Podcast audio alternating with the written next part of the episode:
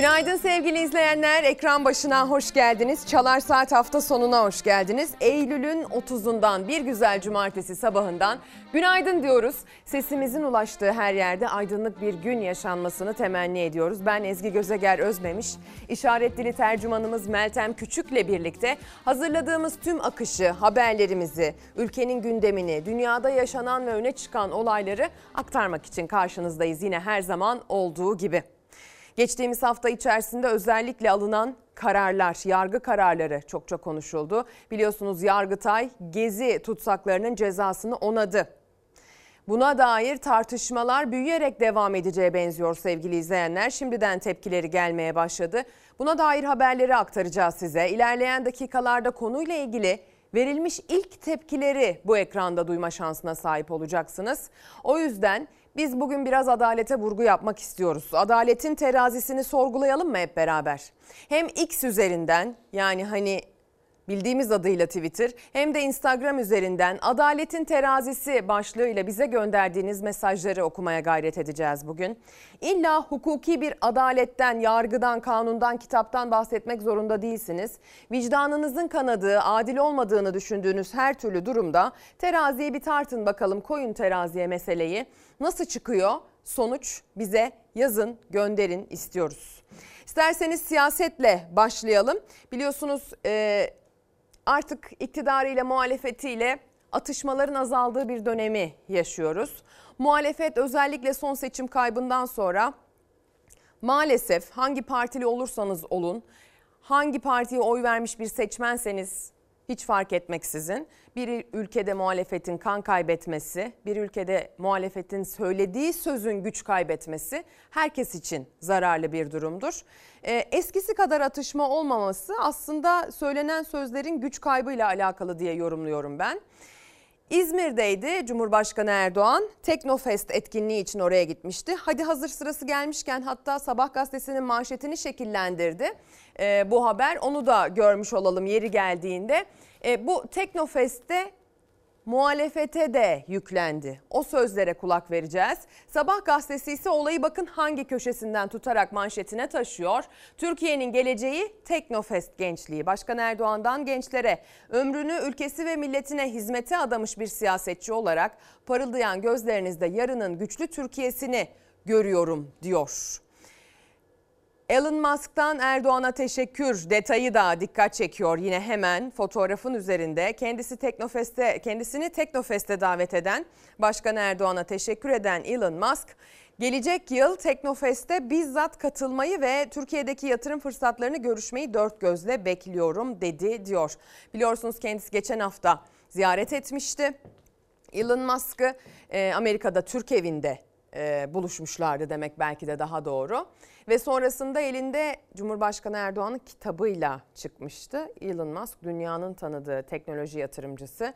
Twitter'ı bildiğimiz Twitter'ı X'e çeviren isim aynı zamanda orayı da satın aldı. Dolayısıyla büyümesine e, özellikle insan hakları çerçevesinden bakıldığında endişeyle yaklaşılan bir isim. Neyse ülkemize dönmek gerekirse Cumhurbaşkanı Erdoğan işte tam da bu adreste bakın muhalefete hangi sözlerle yüklendi.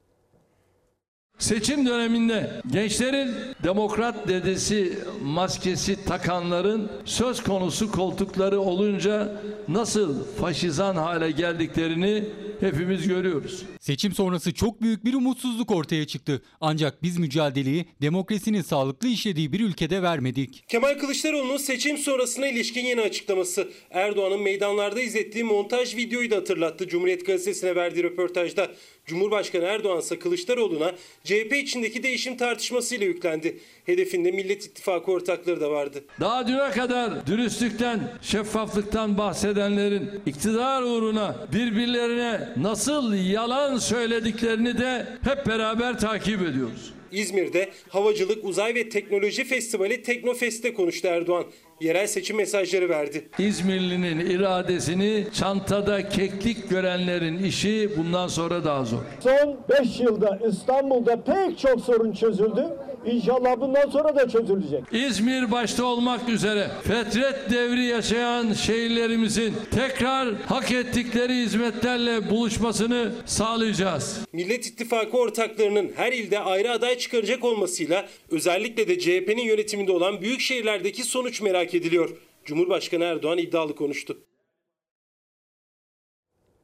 Şimdiden yerel seçime dair siyasi isimler arasındaki atışmalar başladı.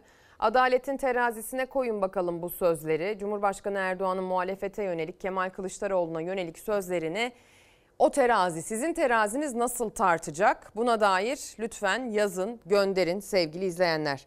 Hadi gelin gazetelere bakmaya başlayalım. Bugün pek çok gazetede Gezi'ye dair alınan kararın, Yargıtay kararının e, durumu incelenmiş, bu yorumlanmış. Farklı çevrelerin konuya nasıl bir tepkiyle yaklaştığı ele alınmış. Cumhuriyet gazetesi Gezi manşetiyle çıkan gazetelerden kanıtsız ceza diyor gazete. Yargıtay'ın gezi kararını onamasına hukukçulardan tepki yağdı. Belirsiz tanık ifadesi. Gezi davasında Osman Kavala'ya verilen ağırlaştırılmış müebbet dahil cezaların onanması hukuksuzluğun tescili olarak nitelendi. Tutuklamaların hiçbir delile dayanmadığına dikkat çeken hukukçular delil denen şeyler FETÖ'cülerin belirsiz tanık ifadeleri dendi. Bir yanda bugün FETÖ'cülerin zamanında FETÖ'cü olduğunu aslında hükümet cephesinden isimlerin dile getirdiği yargı mensupları tarafından toplanmış deliller, dinlenmiş tanıklar, verilmiş ifadeler, e, elde edilmiş bir takım bulgular tırnak içinde bu davada bu noktaya gelinmesine sebep oldu. Ama zaman zaman tarafların işine geldiğinde onlar zaten FETÖ'cüydü denip aldığı kararlar göz ardı ediliyor zaman zaman işine gelindiğinde demek ki birilerinin işine geldiğinde o kararlara riayet ederek başka kararlar verilebiliyor bu ülkede. Dolayısıyla işte basındaki tarafsızlık da kime göre neye göre, yargıdaki tarafsızlık da kime göre neye göre biraz hani eğer benim lehime bir karar veriyorsan tarafsızsın ama benimle aynı düşüncede değilsen yanlısın gibi bir durum söz konusu. Yani tamamen eşyanın doğasına aykırı bir durum söz konusu. Şöyle devam ediyor gazete. Toplumu da çürütüyor. Gezi tutsakları Silivri'den mesaj yolladı. Kavala hukuk ve insan hayatına değer vermeyen anlayışın ürünü galiba burada uzun kalacağım. Ee, Osman Kavala tam bir mektup kaleme aldığı sırada bu kararı duyuyor televizyondan. Hatta Enis Berberoğlu'na bunu anlatıyor. Eğer burada uzun kalacak olursam gibi bir cümle yazacakken tam da o kararın Yargıtay tarafından onandığını duyunca galiba burada uzun kalacağım şeklinde cümlesini değiştiriyor. Atalay bu denli adaletsizlik sadece devleti değil toplumu da çürütüyor ve kahraman yani Tayfun Kahraman hukuk ayaklar altına alındı. Karar Türk milletine de tehdittir. Güçlüyüz, kötülüğü yeneriz. Gezi Parkı'nı korumak için başlayan eylemler Türkiye'nin 80 iline yayıldı. Gezi direnişini örgütlemekle suçlanan isimler adalet çağrılarına karşın e, ceza yağdı. Ağırlaştırılmış müebbet hapis cezasına çarptırılan Osman Kavala 2160 gündür tutsak. Barış Pehlivan'a yeni soruşturma aynı başlık altında manşet altında değerlendiriliyor onu da okuyalım. Yazısı nedeniyle açık cezaevine konulan yazarımız Barış Pehlivan'a yeni soruşturma açıldı. Soruşturma nedeni iş insanı Ömer Faruk, Faruk Ilıcan cinayetini konu alan yazı oldu. Şikayetçi ise Yargıtay üyesi Kocamaz. Pınar Selek'in davası ertelendi. Mısır çarşısında 7 kişinin öldüğü patlamaya ilişkin davada 4 kez beraat eden ancak hakkında 5. dava açılan sosyolog Selek'in dün görülen duruşması 28 Haziran 2024'de ertelendi deniyor. Adaletin terazisi başlığını atmamıza sebep olacak bugün pek çok haberimiz var gördüğünüz gibi. Güne başlarken biraz havadan da bahsetmek istiyoruz ama havadan bahsedeceksek birkaç gün önce İstanbul'un yaşadığı sağanak yağış sonrası geldiği duruma da bakmak lazım. Nasıl bir sağanak yağıştı? Meteoroloji kimliği, e, meteoroloji mühendisi şapkamı takarak konuşmak gerekirse böyle bu kadar e, sele kıyamete sebep olacak bir yağmur değildi. Meteoroloji uzmanları, meteorologlar ya da meteoroloji mühendisleri sevgili izleyenler sadece atmosferi modelleyebiliyorlar. Sadece yağacak olan yağmura dair tahminlerde bulunabiliyorlar. Hangi altyapının yetersiz olduğuna dair tahmin yapmak artık Yani tahmin yapmak mümkün değil ama artık öyle noktalar var ki bu şehirde her yağmurda bodrum katlarında sel olduğunu bildiğimiz mahalleler, adresler var. Her yağmurda sel alacağını bildiğimiz ilçeler var. Bırakın sokağı mahalleyi. Dolayısıyla hani bir vali de mesela çıkıp diyebiliyor ki işte şu mahallede bodrum katlarda su baskını olabilir diyor. Çünkü daha önce yaşanmış hatta ölümlü durumlarla karşılaşmışız. İş artık bu noktaya geliyor. Ama önceden uyarıp orayı terk edin demek yeterli değil. Orada bir takım yapısal değişiklikler yapmak lazım.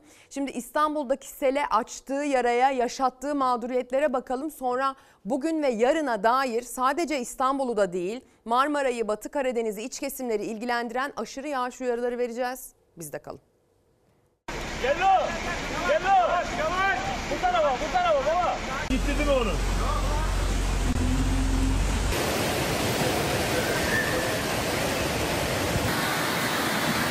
Aha kadın gitti, kadın gitti lan. İstanbul'un göbeğinde Şişli'de yolu tamamen kaplayan sele kapılıp sürüklendi yaşlı kadın. Görevliler imdadına son anda yetişti. Rögarlar taştı, yollar nehre döndü. Evleri, iş yerlerini su bastı. Meteoroloji 17 il için daha kuvvetli yağış ve sel uyarısı yaptı. Her yağmurda yaşadığımız rezillik. Abi biz arabaya binip bir şey yapamayız ki. Oo.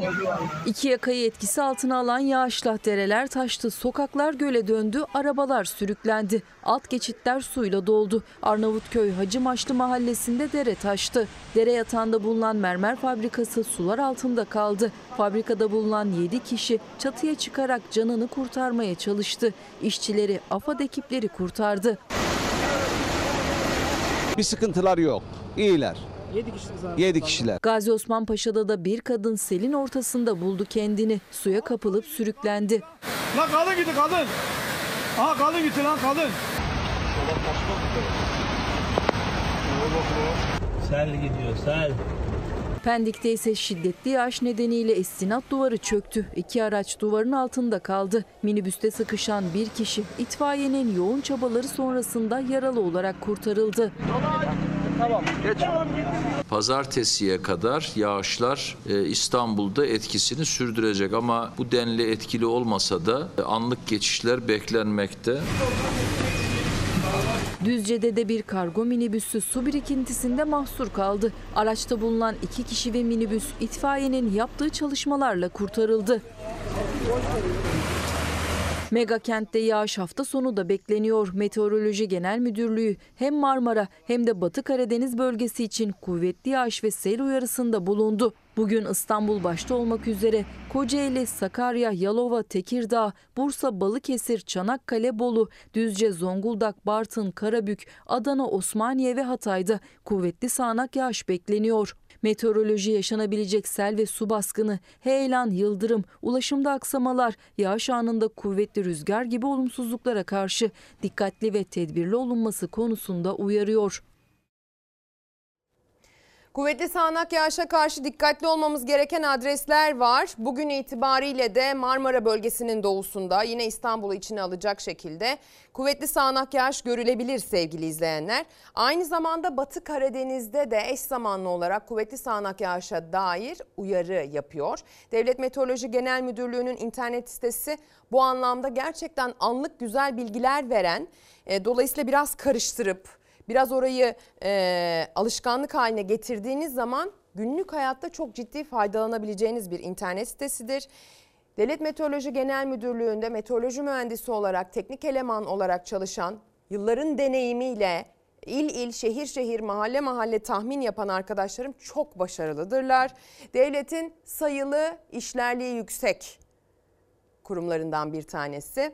O yüzden tavsiye ediyorum efendim. Hemen aktaralım size kendi görüşümüzü, ham bilgilere bakıp kendimizin hangi noktaya vardığını İstanbul'da özellikle bugün itibariyle Anadolu yakası başta olacak şekilde kuvvetli sağanak yağış görülme ihtimali yine var.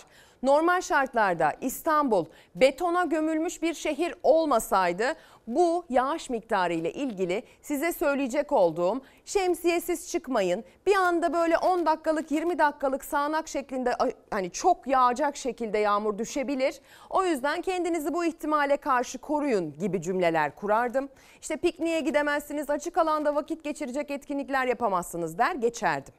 Ama İstanbul söz konusu olduğu zaman toprak e, görünmediği için artık beton dolayısıyla yağmur akacak yer kendine bulamıyor. Dolayısıyla zaten yapısal olarak da baştan hatalı inşa edilmiş mahalleler sokaklarımızda olduğu için dere yatağına kurulmuş şehirlerimiz olduğu için sevgili izleyenler ilçelerimiz olduğu için maalesef bu yağış miktarı için İstanbul'u uyarmak gerekiyor. Kuvvetli sağanak yağışa karşı lütfen dikkatli olunuz. Özellikle ağırlıklı olarak Anadolu yakası üzerinde olacaktır. Kuvvetli yağış bırakacak bulutlar ama Avrupa yakasında da bu ihtimal devam ediyor. Dünkü yağış rejiminden daha yüksek bir yağış rejiminden bahsediyoruz. Daha yüksek bir seviyeden bahsediyoruz. Aman dikkat. Bunun yanı sıra Marmara bölgesinin güneyinde Yalova, Bursa, Bilecik, Balıkesir çevrelerinde, Kütahya, Afyon, Uşak civarında bugün itibariyle yağışlar zaman zaman kuvvetlenebilir. Eskişehir yarın itibariyle hatta daha çok Eskişehir Ankara'da içine girecek bu haritanın. Eskişehir çevreleri Batı Karadeniz civarı bugün kuvvetli sağanak yağış nedeniyle mağduriyet yaşa yaşayabilir. Hemen pazar gününün haritasını rica edeceğim İrfan Tomakin'den. Bakın pazar günü itibariyle haritada kuvvetli sağanak yağış uyarısı yapılması gereken alan genişleyecek. Çünkü hem Ege bölgesinin iç kesimlerini hem İç Anadolu bölgesinin içine alacak. Batı Karadeniz'de ve Marmara bölgesinin doğu illerinde risk devam edecek. Marmara bölgesinin doğu illeri İstanbul, başta Anadolu yakası, İzmit, Sakarya sonra Batı Karadeniz'e temas edecek Düzce, Zonguldak. Yarın yine kuvvetli sağanak yağış alacak. Hatta Karadeniz'e kıyısı olan noktalarda aşırı yağış görülme riski var pazar günü itibariyle. Bunun dışında İç Anadolu bölgesini, Karadeniz'in tamamını, doğuyu da içine alacak şekilde bir kuvvetli sağanak yağış var. Pazar gününe lütfen dikkat ediniz. Evet yağmur beklediğimiz, özlediğimiz bir durum ama bir işkenceye, bir mağduriyete dönüşmemesi lazım. Yağan yağmurun bela, bereket olması lazım, felaket olmaması lazım sevgili izleyenler. Ama gelin görün ki iklim değişiminin tam göbeğindeyiz artık ve buna dair yapılmış hiçbir hazırlığımız yok. Bundan sonrası için herhangi bir adım atılıyor mu? Hiç zannetmiyorum. En azından ben görmüyorum. Sonuca ulaştıracak, aktif sonuç verecek bir takım durumları engelleyecek böyle mahalli adımlar atılıyor. Yerel yönetimler, belediyeler bir şeyler yapmaya çalışıyor. İşin içinde hat safhada siyaset var maalesef. Onun dışında pek bir şey yapılmıyor. Böyle topyekün bir sistem, bu konuyu önümüze alalım, düşünelim, planlayalım. Şimdilik yok. Devam edelim. Suriye'den atılan iki havan mermisinden birisi Ceylanpınar'a düştü. Oraya gidiyoruz.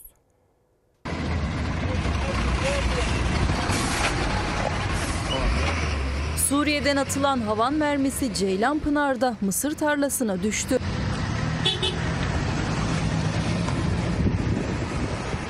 Dün iddiaya göre Suriye'nin Rasulan kenti kırsalından iki havan mermisi atıldı. Atılan iki havan mermisinden biri Suriye tarafına, diğeri ise saman işçilerinin üzerinden geçip Türkiye topraklarına, Şanlıurfa Ceylanpınar'a, Cumhuriyet Mahallesi'ne düştü. Gümrük kapısı ve yerleşim yerlerine yakın düşen havan mermisinin isabet ettiği yer bir mısır tarlasıydı. Olay sonrası bölgeye çok sayıda itfaiye, polis ve jandarma ekibi sevk edildi. Bölge halkı güvenli noktalara yönlendirildi. Gelen mesajlara bir iki haber sonra bakmaya başlayacağız ama şu saat itibariyle ekran başında olup e, maaşlarına zam alıp almayacaklarına dair haber bekleyen, buna dair umudunu neredeyse tüketmiş olan emekliler var biliyoruz. Ama en azından onların durumunu, sesini duyurmaya, durumunu aktarmaya devam ediyoruz ki zaten onlar da yaptıkları eylemlerle seslerini duyurmaya gayret ediyorlar. Evet emeklilerin aldığı maaş bu ülkenin yeni bugün tartışmaya başladığı bir konu değil. Ama bugün geldiği nokta bu sorunun bugün büyüdüğü yer yani o kadar büyük bir boyuta ulaştı ki bu boyut herhalde daha öncekilerden çok daha farklı sevgili izleyenler. Yeni Çağ gazetesi millet sabredecek, millette sabredecek takat bırakmadılar diyor. İktidarın sabır telkin ettiği vatandaşın durumu sürekli ağırlaşıyor. 4 kişilik bir ailenin mutfak harcaması bir ayda 1136 lira artarak Açlık sınırının 2000 lira üzerine çıktı. Yoksulluk sınırı ise asgari ücretin 3,8 katını aştı diyor. Bir de hemen altında bu manşetin cebimizdeki para ay sonunu görmemize müsaade etmiyor diye emeklilerin bir detayı var. Hadi gelin onları da görelim. Emekli memur sen üyeleri Ankara Ulus Meydanı'nda pankartlar eşliğinde yılların emeği yok sayılmasın, yasa statü istiyoruz sloganları altında eylem yaptı. Sendika üyeleri yarın açılacak meclisin önceliğinin emeklilerin maaşları olmasını istedi. Emekli Memur Sen Başkanı Ali Küçükkösen hayatımızın geri kalan kısmını insan onuruna yakışır bir maaşla kaygısız ve mutlu geçirmek bizlerin en doğal hakkıdır dedi. Küçük Kösen şöyle devam etti. Emekliler evden dışarı adım atmaya, markete gitmeye, misafir ağırlamaya, çocuklarını, torunlarını ziyaret etmeye korkalara geldi. Emekli aylıklarımız kira fiyatlarına yetişemiyor. Maaşlarımız enflasyona galip gelemiyor. Cebimizdeki paramızın ayın sonunu görme, görmesine e, görmemize müsaade etmiyor. Çalışırken var olan zorunlu giderlerimiz emekli olunca ortadan kalkmıyor. Aynı şekilde şekilde gider olarak ceplerimize yansımaya devam ediyor dedi.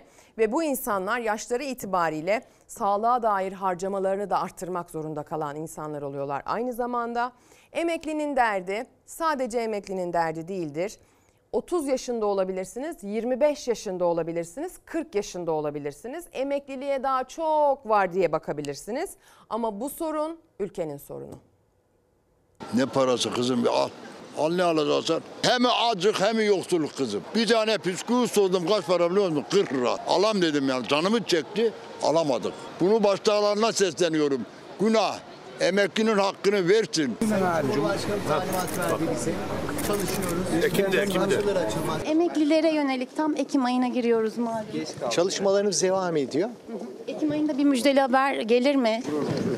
12 Ağustos'ta emekli maaş düzenlemesi için Ekim demişti Çalışma Bakanı. Meclisin açılmasına sayılı günler kala da çalışma devam ediyor demekle yetindi, müjde vermedi. Ama hayat pahalılığı, yüksek enflasyon rakamları Türk İş'in aylık araştırmasına da yansıdı. Türk İş'in araştırmasına göre açlık sınırı 13.334 lira yani en düşük emekli maaşının neredeyse iki katı. Yoksulluk sınırı ise 43.433 lira olarak açıklandı. Bu da en düşük memur maaşının neredeyse iki katı. Her gün yalan. Eylül dediler, Ekim oldu. Ekim'de de asla vermeyecekler. Yıl başında da yine belki koklatacaklar böyle. 7. ayın zamını birinci ay attı. Milletvekillerin, bakanların günü bir saat içinde verin de emekliyi niye altı ay sürüklüyorsun kardeşim? Ne yiyeceğim ben? Emekli maaşı zammı için en son Cumhurbaşkanı ve yardımcısı da yıl sonu demişti. Emekli ise aldığı maaşla değil yılbaşı günü kurtarmanın formülünü ararken çarşı pazarda fiyatlarda anlık değişiyor. Türk İş'in verilerine göre mutfak enflasyonu bir önceki aya göre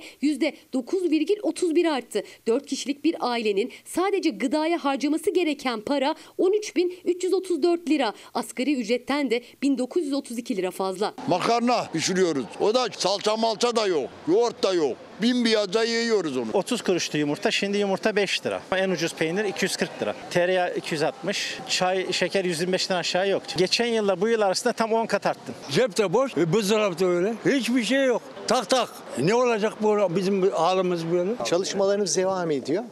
Ekim ayında bir müjdeli haber gelir mi? Ekim ayı için söz veren Çalışma Bakanı meclisin açılmasına 3 gün kala çalışma devam ediyor diyerek geçiştirdi zam sorusunu. Emeklilerin aklındaysa dolduramadıkları buzdolabı, kaynatamadıkları aşları, boş kalan cüzdanları var. Sizi çok düşünceli gördüm. Ne düşünüyorsunuz? Her şeyi düşünüyor. Mesela? Şaşırıyor. Mesela maydanoz bile bakalım. Kalan para şu ha. Hani hani neyine gideceğim markete? Bize verdiği maaş 3 gün 4 gün.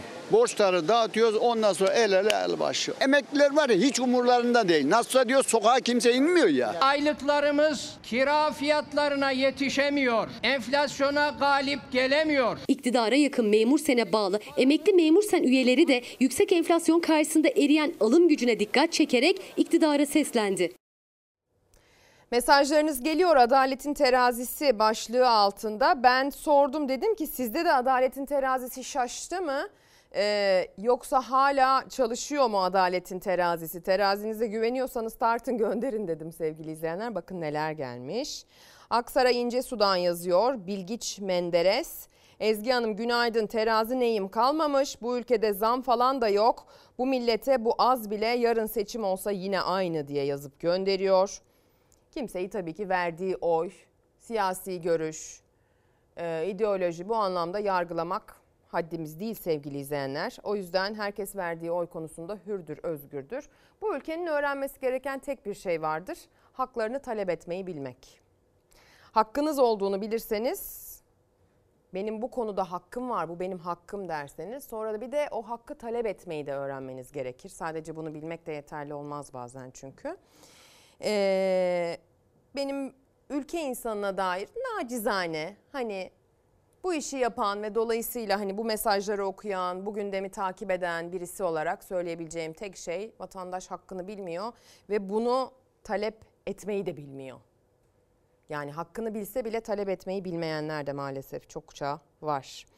Antalya'dan günaydın diyor Can Ertekin. İyi yayınlar. Bu sene altın portakalı da hiç ettiler denmiş. Evet altın portakal cephesinde biliyorsunuz geçtiğimiz hafta boyunca tartışmalar devam etti. Kanun Hükmü isimli belgeselin e, seçkiye dahil olması, çıkarılması, dahil olması, çıkarılması tartışmayı büyüttü. Dün akşam itibariyle Antalya Büyükşehir Belediye Başkanı Muhittin Böcek bir açıklama yaptı ve Portakalı Altın Portakal Festivali'ni iptal ettiklerini duyurdu.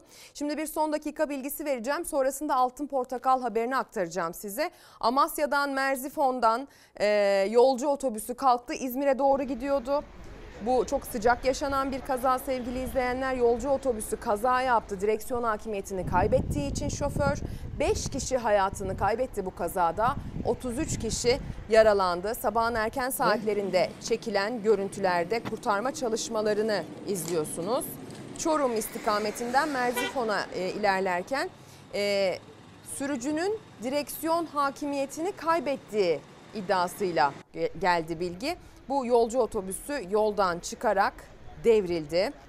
5 kişinin hayatını kaybettiği, 33 kişinin yaralı kurtulduğu bilgisi var. Çevre hastanelere yaralıları sevk ettiler bölgeye ulaşan ekipler. Umarız oradan gelecek haberler hepsinin iyileştiği yönünde olur. Artık bir kötü haber daha vermek durumunda kalmak istemeyiz. Geçmiş olsun. Başsağlığı dileklerimizi iletiyoruz. Şimdi isterseniz altın portakal meselesiyle devam edelim. Bugün bazı gazetelerin ilk sayfalarına yansıyabildi. Biraz akşamın geç saatlerinde, akşam saatlerinde yaşanan bir durum olduğu için e, baskı döndükten sonra da gerçekleşti bazı gazetelere. Pencere gazetesi böyle zamanlarda böyle konuları ilk sayfaya taşıyabilen dijital bir gazetemiz. Altın Portakal ortada kaldı başlığıyla çıkıyor gazete. Kanun Hükmü belgeselinin sansüre uğramasının ardından tartışmaların odağı haline gelen Antalya Altın Portakal Film Festivali iptal edildi. İptal kararını Antalya Büyükşehir Belediye Başkanı Muhittin Böcek sosyal medya hesabından duyurdu. Kanun hükmü belgeseli için malum film ifadesini kullanan Böcek, şahsıma ve belediyemize malum film üzerinden isnat edilen suçlamaların tamamını gerçek muhataplarına aynen iade ediyorum dedi diyor. Kanun hükmü belgeseliyle ilgili de şöyle bir detay vermemiz mümkün. KHK'lı iki insan biliyorsunuz genellikle KHK'lı olup e, işlerinden atılan insanlar geneli e, FETÖ iltisaklı olması gerekçesiyle böyle bir durumla karşı karşıya kalıyor. Bununla ilgili e, kim haklı kim haksız ayırmanın çok zor olduğu bir durum söz konusu. Belgeselin konusu da bu. O iki insanın hayata tutunma çabasıyla ilgili bir belgesel. Dolayısıyla zaten FETÖ ve FETÖ'cülük üzerinden başlayan bir tartışma Altın Portakal'ı bu noktaya getirdi. Bu belgesel önce seçkiye dahildi çıkarıldı. Sonra dedi ki jüri üyeleri o zaman biz böyle bir sansüre e, baş kaldırıyoruz, göz yummuyoruz. Biz jüri üyesi koltuğundan kalkıyoruz dediler. Sonra bir şekilde o seçkiye tekrar geri girdi. Sonra tekrar çıktı.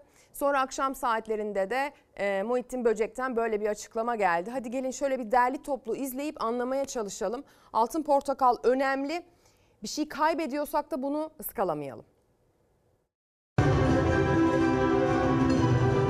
Bizim dışımızda oluşan ve oluşturulan bu süreç sebebiyle 7-14 Ekim tarihleri arasında yapmayı planladığımız festivalimizi iptal ettiğimi tüm sinema severlere üzülerek bildiriyorum. Kanun hükmü belgeseline yöneltilen FETÖ terör örgütü propagandası suçlamaları, belgeselin festivalden çıkarılması, birbiri ardına yaşanan tartışmalar, görevli jüri üyeleriyle yönetmenlerin peşi sıra istifaları, iki bakanlığın desteğini çektiğini açıklamasının ardından Antalya Büyükşehir Belediye Başkanı Muhittin Böcek'ten iptal haberi geldi.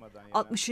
Altın Portakal Film Festivali iptal edildi. Sayın Şerif Sezer varlıklarıyla bizleri onurlandırıp 60. yılın onur ödüllerini alırken Festivalde gösterilecek yapımlardan biriydi. Necla Demirci'nin Kanun Hükmü adlı belgeseli. Kanun hükmünde kararnamelerle işlerine son verilen iki kişinin hikayesinin anlatıldığı belgesel 23 Eylül günü yapımda yer alan birinin yargı sürecinin halen devam ettiği iddiasıyla festivalden çıkarıldı. Kriz böyle başladı. Tepkiler çığ gibi büyüdü. Sansür uygulandığı gerekçesiyle 20 jüri üyesi jürilikten çekildiğini açıkladı. Ahmet Bey buyurun. Festival seçkisindeki birçok yönetmen de ortak bir bildiri yayımladı. Filmlerini festivalden çektiler. Gelen tepkiler ve belgeseldeki kişinin yargı sürecinin devam etmediği belgelenince festival komitesi geri adım attı. Belgesel seçkiye geri alındı. Sanatın e, o birleştirici e, yanını en güzel görebileceğimiz etkinliklerden biridir ve bizim gururumuzdur. Ancak Kültür ve Turizm Bakanlığı'nın ardından Gençlik ve Spor Bakanlığı da festivale desteğini geri çektiğini açıkladı. Antalya Spor Salonu'nun tahsisi iptal oldu. Belgesel ikinci kez festivalden çıkarıldı. Önce festival yönetmeni Ahmet Boyacıoğlu'yla festival komitesi istifa etti. Son olarak jüri başkanı Demet Akbağ krizin iyi yönetilemediğini öne sürüp duyduğu rahatsızlığı dile getirdi ve jürideki görevinden ayrıldı. Ne kadar şanslı ki Antalya bu Türkiye'nin en önemli ödül e, töreni e, bu şehre mahsus sadece. Yaşanan kriz festivali iptale kadar vardı. Antalya Büyükşehir Belediye Başkanı Muhittin Böcek, 7-14 Ekim tarihleri arasında düzenlenecek olan 60. Altın Portakal Film Festivali'nin iptal edildiğini duyurdu. Tüm sanat ekibinin de görevlerine son verildiğini. Başta festival yönetmeni olmak üzere tüm sanat ekibinin süreci yanlış yönettiği, kriz yönetimini yapamadığı tespit edilmiştir. Kendi kararıyla büyük bir karmaşaya neden olan festival yönetiminin, sanat yönetmeninin ve oluşturdukları tüm sanat ekibinin görevlerine şu an itibariyle son verilmiştir. Böcek sosyal medya hesabından yaptı duyuruyu. Altın Portakal Film Festivali'nin siyaset üssü olduğunu söyledi. Hiç kimsenin şüphesi olmasın ki festivalimizi kimsenin siyasi emellerine malzeme ettirmeyeceğim. Ayrıca şahsıma ve belediyemize malum film üzerinden isnat edilen suçlamaların tamamını gerçek muhataplarına aynen iade ediyorum. Bu bugün çok tartışılacak. Bu açıklama, Muhittin Başkan'ın bu sözleri bugün masaya yatırılacak. Altın Portakal bu ülkenin önemli bir sanatsal etkinliğidir. Muhittin Başkan'ın sözlerinin arasında da vardı. Antalya Altın Portakal Film Festivali'dir adı. Ee, çok köklü bir festivaldir. Ülkenin sanata dair en önemli festivallerinden biridir. Ama uluslararası da bir etkiye sahiptir bu film festivali. Ee, sinema konusu Türkiye'nin önde olduğu konulardan bir tanesi. Mesela doktorlarımız için de bu söylenir biliyorsunuz. Başka ülkeler şu anda doktorlarımızı kapış kapış kendi ülkelerine almaya çalışıyorlar.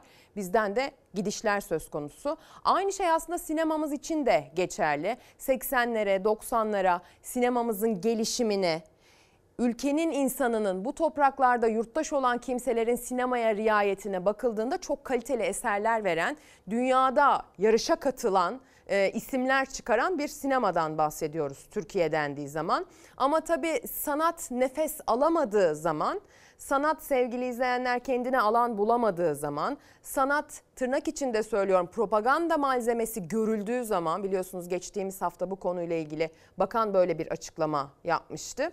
Ee, ya da sanat üzerinden insanlar fikirlerini yaydığında bu fikir hakim yönetime aykırı karşılandığı zaman önü kesiliyorsa O zaman o sanat ilerleyemez. O sanat kendine alan bulamaz. Sanatçı kendine alan bulamaz. Kendini sansürleme gereği hisseder ya da böyle aleni sansürler yaşanır.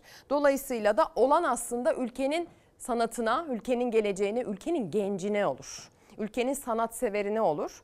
Ee, Atatürk'ün bu anlamda söylediği sözleri biliyorsunuz. Öyle hani sanat sepet, entel dantel işler deyip geçilecek meseleler değil bunlar. Biliyorum şu anda tencerenizin kaynayıp kaynamaması meselesine odaklanmış durumdasınız çok haklı olarak. Ama bu da sizin tencerenizi de e, ilgilendirecek bir durumdur. Bu ülkenin bu duruma bakışı. Dindar ve kindar iktidarın zulmü başlığını atmış Bir Gün Gazetesi konuyla ilgili haberine. Dindar ve kindar iktidarın kanun hükmü filmine tepkisi çığırından çıktı. Salon da iptal. Tabi burada salon iptalinde kalmış mesele e, gazete baskıdayken belki de belki de baskı bittikten sonra gelen bir açıklamayla mesele bir üst seviyeye taşındı. Kanun hükmü belgeseline savaş açan iktidarın baskıları sonucu film yeniden seçkiden çıkarıldı. Kültür Bakanlığı'nın desteğini çekmesinin ardından dün de Gençlik Bakanlığı salonun tahsisini iptal etti. Baskılara ve sansürlere, sansüre tepkiler de sürüyor. Daha önce istifa edip filmin geri alınması üzerine geri dönen Demet Akbağ, Altın Portakal jüri başkanlığından ayrıldığını duyurdu diyor. Bu konu daha çok konuşulur. Sanatçımız önemli, sanatımız önemli. Türk sineması gerçekten bu ülkenin sanatına dair bir lokomotif sayılabilir belki de. O kadar büyük bir öneme sahip ama buna alan açmak lazım. İfade özgürlüğüne alan açmak lazım. Sağlıkçılarımız da çok önemli, doktorlarımız da çok önemli. Biz ne kadar farkındayız bu önemin bilmiyoruz ama Avrupa bizim doktorlarımızın çok kıymetli olduğunun belli ki çok farkında kapış kapış götürüyorlar. Bizim ülkemizde kalmaya devam edenlerse bakın ne yiyorlar. Sağlıklı yemek için simitli boykot. Ülkenin dört bir yanındaki sağlık emekçileri kötü ve sağlıksız yemekleri boykot etti. Birçok hastanede yemekhaneler boş kalırken sağlık emekçileri öğle arasını simitle ayranla geçiştirdi. Hastane önlerinden yetkililere seslenen sağlık emekçileri doyurucu ve sağlıklı yemekler hakkımız dedi diyor. Bir istatistiki bilgi vereyim. Sonra sizi bu eylemin görüntüleriyle baş başa bırakacağım. Sağlık ordusunun her bir neferi çok kıymetli ama biliyorsunuz doktorlarımız bir adım öndeler yetkinlik anlamında. Ee, onlara yapılan yatırım ekonomi boyutuyla bile düşünebilirsiniz. Zamansal anlamda düşünebilirsiniz o anlamda.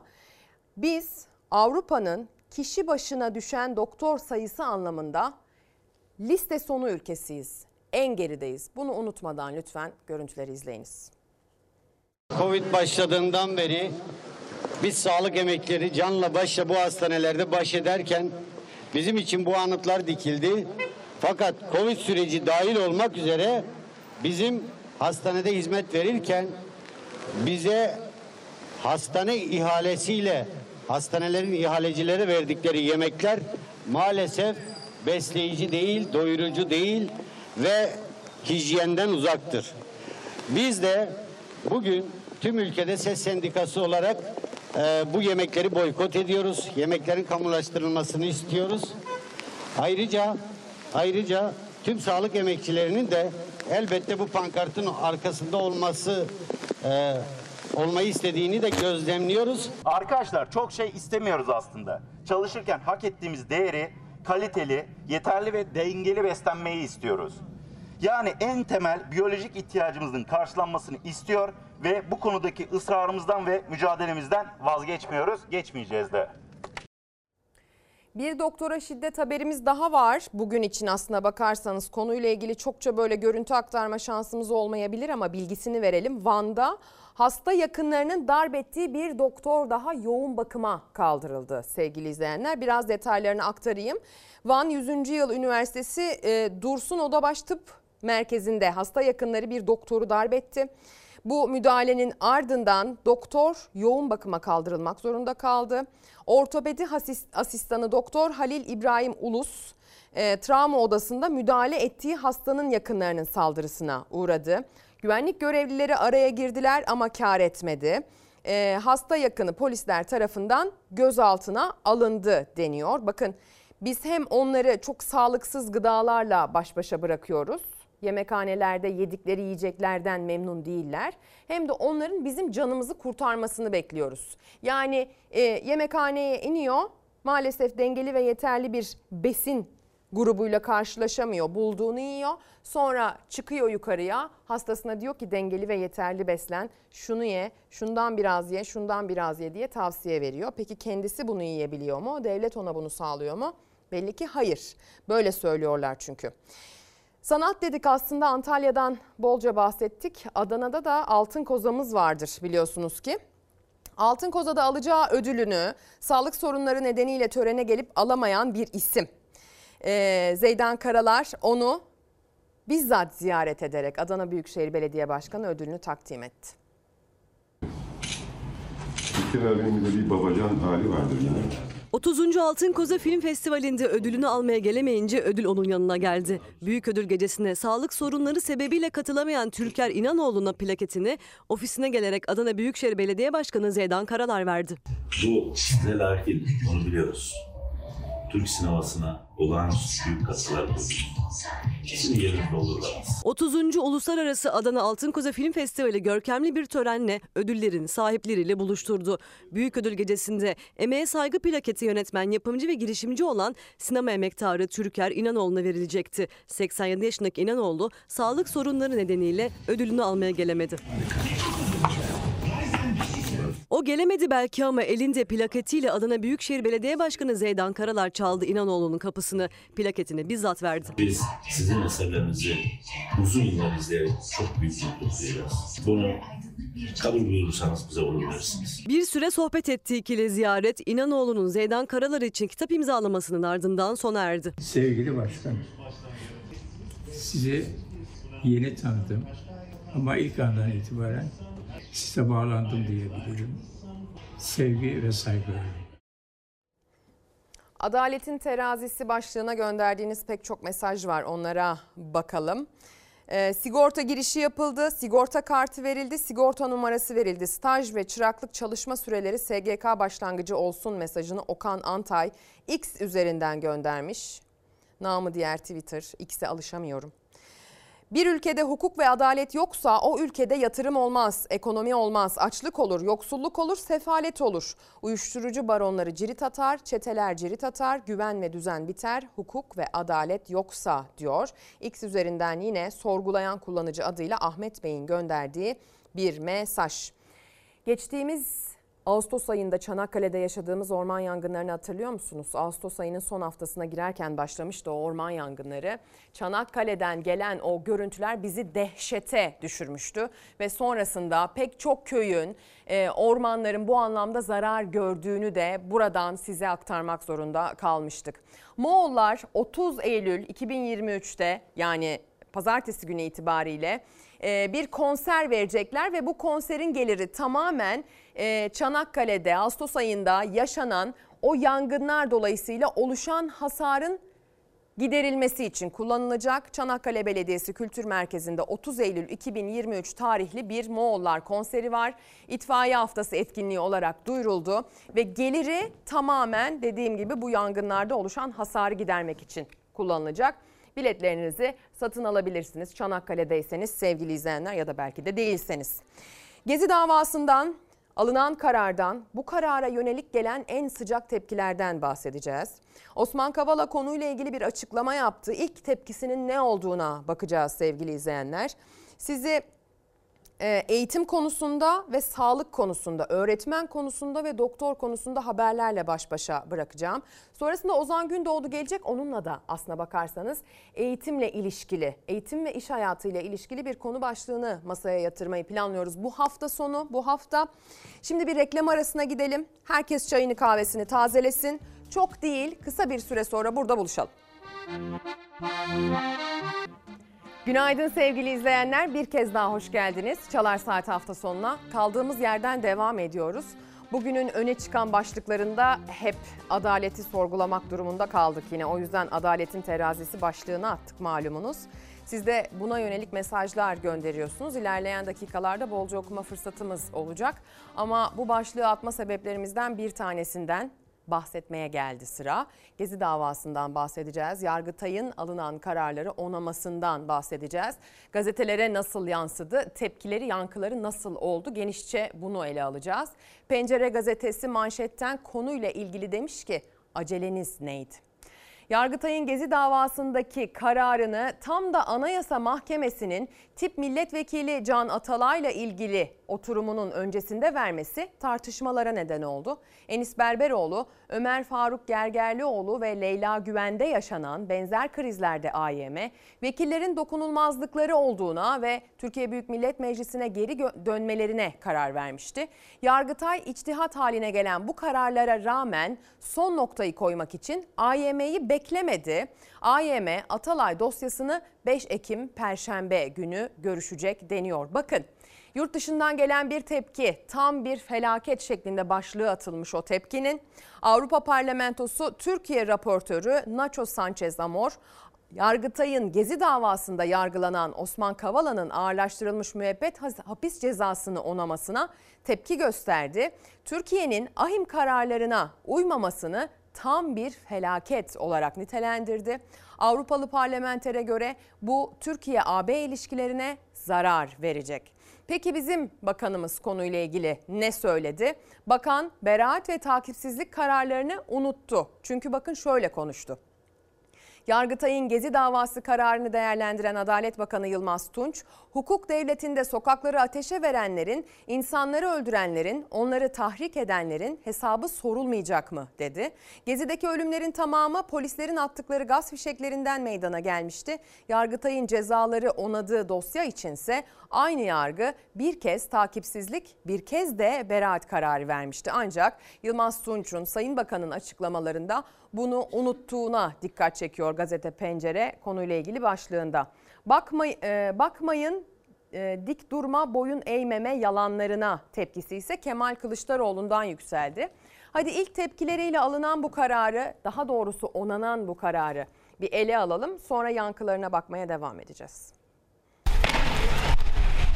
Osman Kavala hukuk ve insan hayatına değer vermeyen bir anlayışın ürüdür bu karar dedi. Yargıtay bir demokrasi mücadelesi olan Gezi Parkı direnişinin talimatla suç gösterilmesi utancına ortaklık etmiştir. Bu karar büyük bir utançtır. Talimatla karar verdiler diyerek yargıya hakaret ederseniz burada yargı bağımsızlığına, tarafsızlığına saygı duymuyor, hukuk devletini benimsemiyorsunuz demektir. Yargıtay Gezi Parkı davasında Osman Kavala'ya verilen ağırlaştırılmış müebbet hapisle tip milletvekili Can Atalay, şehir plancısı Tayfun Kahraman, Mine Özer'den ve Çiğdem Mater Utku'ya verilen 18'er yıl hapis cezalarını onadı. Hakan Altınay, Yiğit Ali Ekmekçi ve Ayşe Mücella Yapıcı'nın cezaları ise bozuldu. 3 isim tahliye edildi. Suçu yok. Hiçbirimizin yok.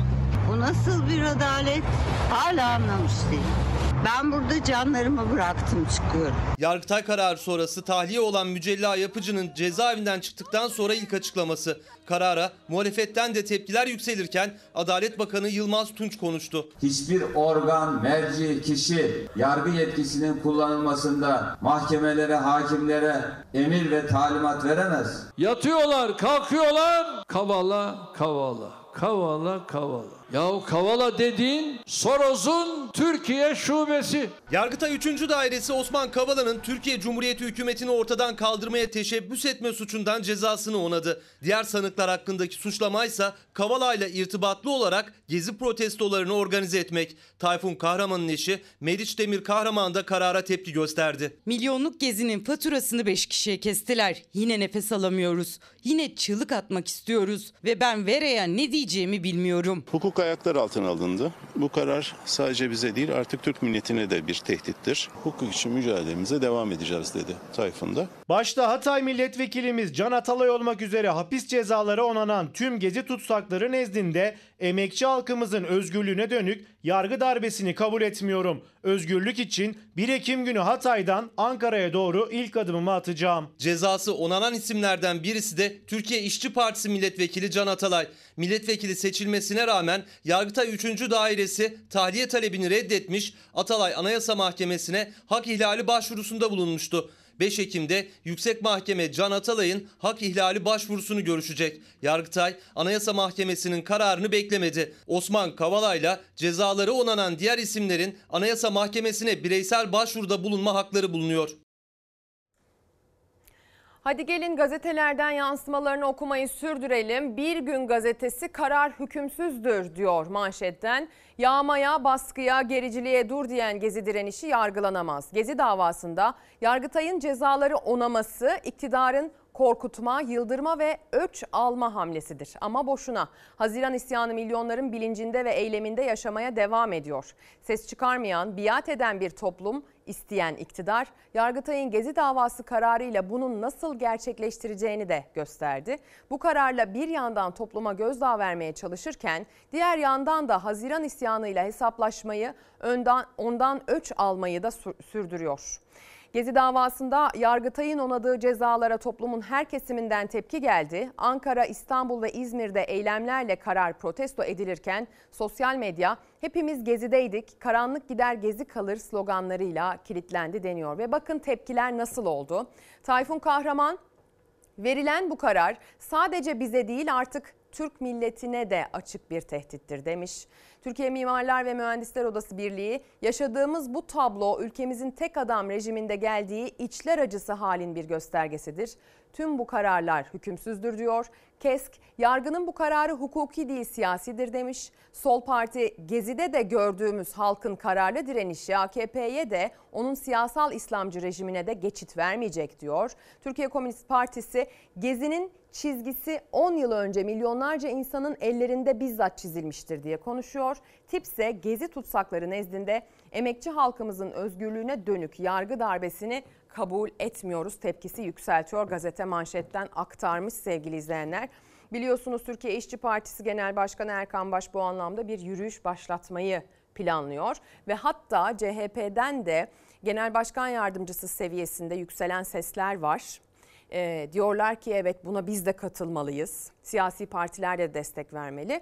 Öyle görünüyor ki şimdiden verilen mesajlara bakılarak sadece yorumlamak gerekirse evet bu başlayacak yürüyüş sadece Türkiye İşçi Partisi'nin e, gerçekleştirdiği bir yürüyüş olmanın ötesine geçebilir. E, tabii ki onların önderliğinde yapılacak yapılacaksa da. Şimdi isterseniz gelen ilk tepkilere daha derinlemesine bakalım. Sonrasında Osman Kavala'nın basına yaptığı açıklamayı ekrana taşıyacağız. Gezinin ruhu sarayın korkusu. Yargıtay'ın Gezi Parkı kararı İstanbul, Ankara ve İzmir'de protesto edildi. İzmir'de Türkiye İşçi Partisi il örgütü üyeleri polisle karşı karşıya geldi. Türkiye İşçi Partisi İzmir İl Örgütü Yargıtay 3. Ceza Dairesi'nin Gezi Parkı davasında 5 hükümlünün hapis cezalarını onamasını Türkan Saylan Kültür Merkezi önünde protesto etti. Eylemin sonunda il binalarına slogan ve pankartlarla yürümek isteyen partililere polis müdahale etti. Müdahalenin sonunda partililer pankartları indirerek sloganlarla il binasına yürüdü. Allah Türkiye İşçi Partisi İstanbul ve Ankara'dan da karara tepki sesleri yükseltti. Evet dün Mücella ablamıza kavuştuk. Evet dün Hakan'a kavuştuk. Ama Tayfun, Can, Osman, Mine, Çiğdem hala tutsaklar. Gezi'nin onurunun iade edildiği bir Türkiye oluşuncaya kadar mücadeleye devam edeceğiz. Aklımız içeride zapt edilen, hukuksuz bir şekilde mahpus tutulan arkadaşlarımızda. Biliyoruz bu karar sadece arkadaşlarımıza yönelik değildir. Bu karar toplumsal muhalefeti susturmaya yöneliktir. Türk Mühendis ve Mimar Odaları Birliği de karara tepki göstermek için Ankara ve İstanbul'da toplandı. Siyasi bir öç alma davasına dönüşen her aşamasında hukukun ve adaletin katledildiği bu sürece dair ortada hiçbir delil, suç unsuru ve gerekçe yokken arkadaşlarımız için ağır mahkumiyet kararı veren tüm yetkililerin bu ülkenin tarihinde utançla anılacağını biliyoruz. Osman Kavala'nın tepkisi ise bakın arkada. Tabii Enis Berberoğlu aracılığıyla aslına bakarsanız konuyla ilgili ilk yorumunu duyma şansımız oldu ama Kavala basın açıklaması yaptı yazılı bir biçimde ve diyor ki Yargıtay'ın onama kararı hukuk ilkelerine ve insan hayatına değer vermeyen bir anlayışın ürünüdür. Bu karar delil olmadan insanları mahkum etmenin yargıda norm haline geldiğinin en çarpıcı göstergesi olmuştur deniyor. Eğer benim fikrimdeysen, eğer benim düşünceme uygun bir düşünceyle ifade ediyorsan duygunu, düşünceni, ne söylediğini, ne söylüyorsan yani bu paralelde konuşuyorsan o zaman evet senin ifade özgürlüğün var. Ama eğer sen benimle aynı görüşte değilsen senin ifade özgürlüğün yok. Sen vatan hainisin, sen yandaşsın. Medya içinde böyle deniyor biliyorsunuz. Aynı fikirdeysek tarafsızsın. Benimle aynı şeyi düşünmüyorsan yandaşsın gibi bir yaklaşım var. Bu sadece artık medyaya, gazetecilere ya da kurumlara, kuruluşlara yönelik değil, kişilere, standart yolda gezen sıradan seçmene yönelik bile bir tavır haline geldi. Ve yargıda da meselenin geldiği boyutu Osman Kavala bu şekilde özetledi sevgili izleyenler. Konu illaki çok konuşulup tartışılmaya devam edecek. Bakalım yankıları bugün nasıl olacak? Ee, bunu da takibi sürdürecek Fox Haber tabii ki. Şimdi Bursa'ya doğru götüreceğim sizi. Bolca barınma krizi haberi aktarıyoruz ekrana ee, sizlere. Mal sahibiyle kiracı arasındaki anlaşmazlıkların hikayeler, olaylar bazında geldiği boyut bizi her geçen gün daha çok dehşete düşürüyor. Bunlardan bahsediyoruz. Barınmaya dair krizimiz tamamen ekonomikken hatırladık ki bir de işin içinde deprem var. 6 Şubat bunu büyük bir sarsıntıyla ve büyük bir kayıpla bize hatırlattı. Yani aslında sadece nasıl bir evde yaşadığımız ve o eve dair masrafları karşılayıp karşılayamadığımızdan ziyade o evin içinde bir deprem anında hayatta kalıp kalamayacağımız da büyük bir soru işareti olarak krizin sonuna eklendi. Bursa'dansa gelen görüntü çok çarpıcı. Bursa'da 4 bloklu 8 katlı bir sitenin istinat duvarının çökme anı görünüyor. Sizde öyle oluyor mu bilmiyorum ama herhangi bir çökme görüntüsü, herhangi bir binanın hasarlı oluşuna dair bir görüntü bana her zaman depremi hatırlatıyor artık. Ee, yanda bir inşaat olduğu gerekçesiyle bu binada bir çöküntü yaşanıyor. Hadi gelin o görüntüleri izleyelim. Size neler hatırlattığını da belki yazar gönderirsiniz. 72. 72 tane can. Binalara giremiyoruz. Ne yapacağımızı şaşırdık şu anda. 72 can şu an hayatta olmayabilirdi. Hemen bitişikte başlatılan inşaat çalışması nedeniyle zeminde kayma yaşandı.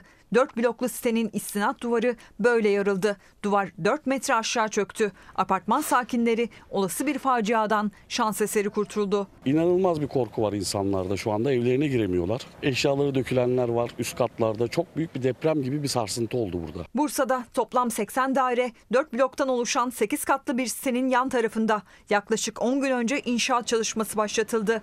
Site sakinleri tehlikeyi fark etti ama önlem alınmadı. Yaklaşık 10 gün önce bayan tarafımıza başlayan bir site inşaatı var. Ee, biz tehlikeyi fark ettik. İstinat duvarı atılmadan başlandı çünkü inşaata. İnşaat için açılan temel zeminde kaymaya yol açtı. Senin istinat duvarı yarılıp 4 metre aşağı çöktü. O anlar güvenlik kamerasına yansıdı. Biz tehlikeyi fark edip kendi önlemlerimizi aldık. Hiç kimseyi buraya sokmadık. En sonunda inşaat duvarımız çöktü. Çökmeyle birlikte apartman sakinleri hızla binayı boşalttı. Deprem korkusu yaşayan 72 kişi kıl payı facianın eşiğinden döndü. Şimdi ise evlerine girmeye korkuyorlar. Şikayet üzerine sitenin çökmesine karşı çalışma başlatıldı. E, bu ve buna dair haberlerimiz maalesef sürecek. Çünkü artık tamamen bu meseleye odaklanmış durumdayız. Her şeyin yanı sıra. Tenceremiz kaynıyor mu? Maaşımıza zam yapıldı mı? İşte geçinebiliyor muyuz? Emekli zam mı? Asgari ücretin durumu? Açlık yoksulluk sınırının geldiği mertebe? Bunların hepsini değerlendirirken aynı zamanda nasıl bir evde yaşıyoruz? Bu ev yaşamak için sağlıklı mı? Depreme dayanıklı mı? Yan binada yaşanan, yan arsada yaşanan bir e, işte çalışmayla bizim evimizin de yıkılma riski var mı? Binamızın temelinde su var mı? İstinat duvarı sağlam mı? Bunların hepsi sanki bir mühendis mühendismişiz gibi, teker teker inşaat mühendisiymişiz gibi gidip bakıp sorgulayıp e, peşine düştüğümüz meseleler haline geldi. Keşke sistem bu sorguyu kendisi yapsa da biz peşine düşmek zorunda kalmasak. Eğitim meselesine döneceğim. Ee, ailelerin itiraz ettiği bir durum var. Biz çocuklarımıza kadrolu öğretmen sözü almıştık. Gelmedi diyorlar ve çocuklarını okula göndermiyorlar. Hadi izleyelim.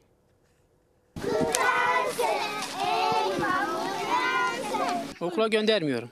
Niye ücretli öğretmen? Kadro öğretmen gelsin bize. Birinci sınıf, ikinci sınıf, üçüncü sınıf, dördüncü sınıf. Temel yani bu. Çocuğun temeli iyi olmaktan sonra ben çocuğumu niye öğreteyim buraya göndereyim? Üzgünüz e, biz öğretmen istiyoruz. Öğrenciler üzgün, veliler tepkili. Şanlıurfa Harran Sıralı köyünde eğitim sistemindeki tıkanmışlığın fotoğrafı var. Harran Sıralı köyü burası. Bu arkamdaki eski okulda Sıralı İlkokulu. Şu anda okul boş. Okulda olması, derste olması gereken öğrenciler sokakta oynuyor. Çünkü aileler okulda kadrolu öğretmen yok diye çocuklarını göndermek istemiyor. Şu an bize gönderilen öğretmenler fakülte mezunu değil, branş şeyi değil. Sözde bize en az birinci ve ikinci sınıflar için kadrolu öğretmen gelecekti. Sözde perşembe, cuma bugün üçüncü haftamız oldu. Dördüncü haftaya girdik. Halen öğretmen gelmedi. Siz de ne yapıyorsunuz? Biz çocuklarımızı göndermeyeceğiz bu durumda. Yeni eğitim öğretim yılının ilk iki haftasını öğretmensiz geçirdi çocuklar. Üçüncü haftada ücretli öğretmenler gönderildi okula. Ancak aileler yine isyan etti. Kadrolu öğretmen istediklerini dile getiren yazılarla ilçe Milli Eğitim Müdürlüğü'ne başvurdu. Ücretli öğretmenler yeterinceye kadar eğitim veremiyor. Köyümüze kadrolu öğretmen talep ediyoruz. Ücretli öğretmenler zor ekonomik koşullarda görevlerini yerine getirmek için çabalıyor. Ancak veliler kadrolu öğretmen talebinde ısrarcı. Hem ilçe Milli Eğitim Müdürü hem ilçe kaymakamı Sıralı İlkokulu'nu ziyaret etti, öğrencilerle velilerle konuştu. Öncelik kadrolu öğretmen ancak atamalar yetersiz dendi velilere. Eğitimde açığımız var diyor. Bizzat sistem sorunu zaten. Yani devletin atamadığı öğretmen var ortada. Bir sürü öğretmen açığımız var. Atama bekleyen öğretmenler var ama atanamıyor. Okulumuz işler acısı. Şu an çocuklarımız, kız çocukları, erkek çocukları aynı tuvaleti ortak olarak kullanıyorlar. Burası kız ve erkek öğrencilerin ortak kullandığı tuvalet. Şöyle içeri girelim. Bence girmeyelim. Çıkalım Ercan abi. Çok kötü gerçekten tuvalet. Temizliği yapılmıyor mu tuvaletlerin? Temizlik, gö- temizlik görevlisi yok. Köy okulunda eksik çok. Tuvaletler bakımsız ve kirli. Okul bahçesindeki öğretmen lojmanı da anaokuluna çevrilmiş durumda. Okula bir koli oyuncakla gelerek çocukların gönlünü almaya çalışan ilçe kaymakamı da durumun farkında ama çözüm henüz yok. Ailelere çözümün adresi olaraksa Milli Eğitim Bakanlığı gösterildi. Bilmiyorum yani. Bakanın haber olsa buraya öğretmen gönderir mi göndermez mi? O da meşhur. Gördüğünüz gibi eğitim konusuna geçiş yaptık bu haber vesilesiyle. Çünkü Ozan Gündoğdu'yla da eğitim konuşacağız. Önce bir günaydın, hoş Günaydın, geldin günaydın diyeyim. Ezgi, hoş bulduk. Gördüğün gibi artık öğretmenin itibarı düşürüldükçe işte statüsü böyle farklı farklı hale getirildikçe işte sözleşmelisi, uzmanı, baş öğretmeni.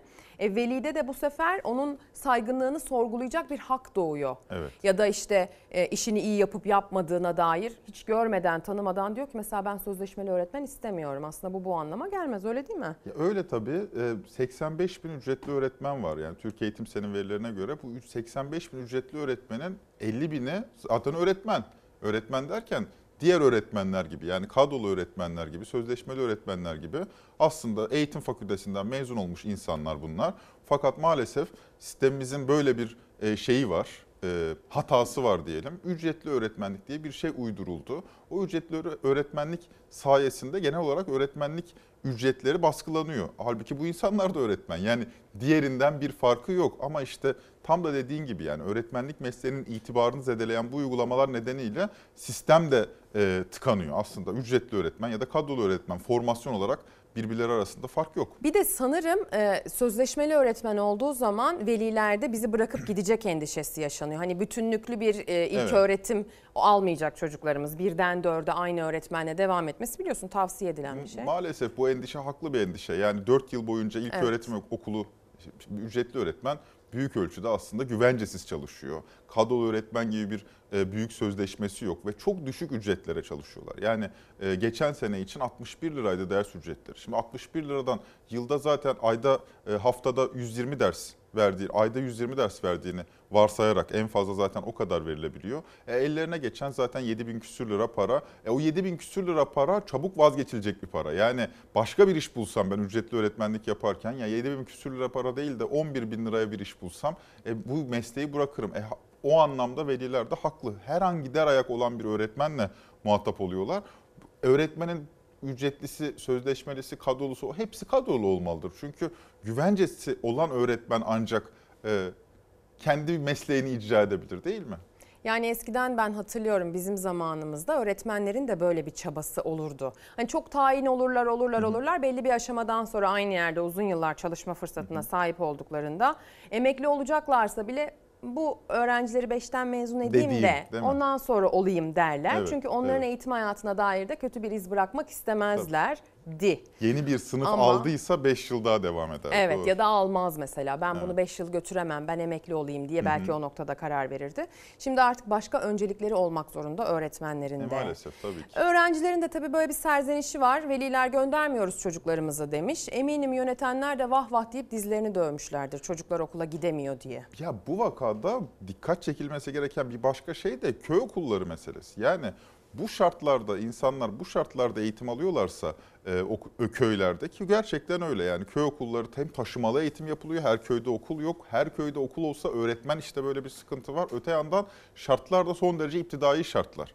Şimdi bu haliyle ben çiftçilikle uğraşmak isteyen bir genç insanım. Köye döner miyim? Ya köye dönsem, evlensem çocuğumu hangi okula götüreceğim? Yani meseleye yalnızca tarım meselesine yalnızca böyle fiyatlar düzeyi, bak maliyeti kurtarmadı, çiftçi geçinemiyor başlığıyla bakmak doğru değil. Biraz daha bütünlüklü baktığımız zaman insan köyde de yaşamak istemiyor. Türkiye'nin gerçekten zor zor bir şey tabii. Yani 1923'te %90'ı köyde yaşayan ve neredeyse hiç sanayisi olmayan bir ülke köylere yeterince yatırım yapamadı.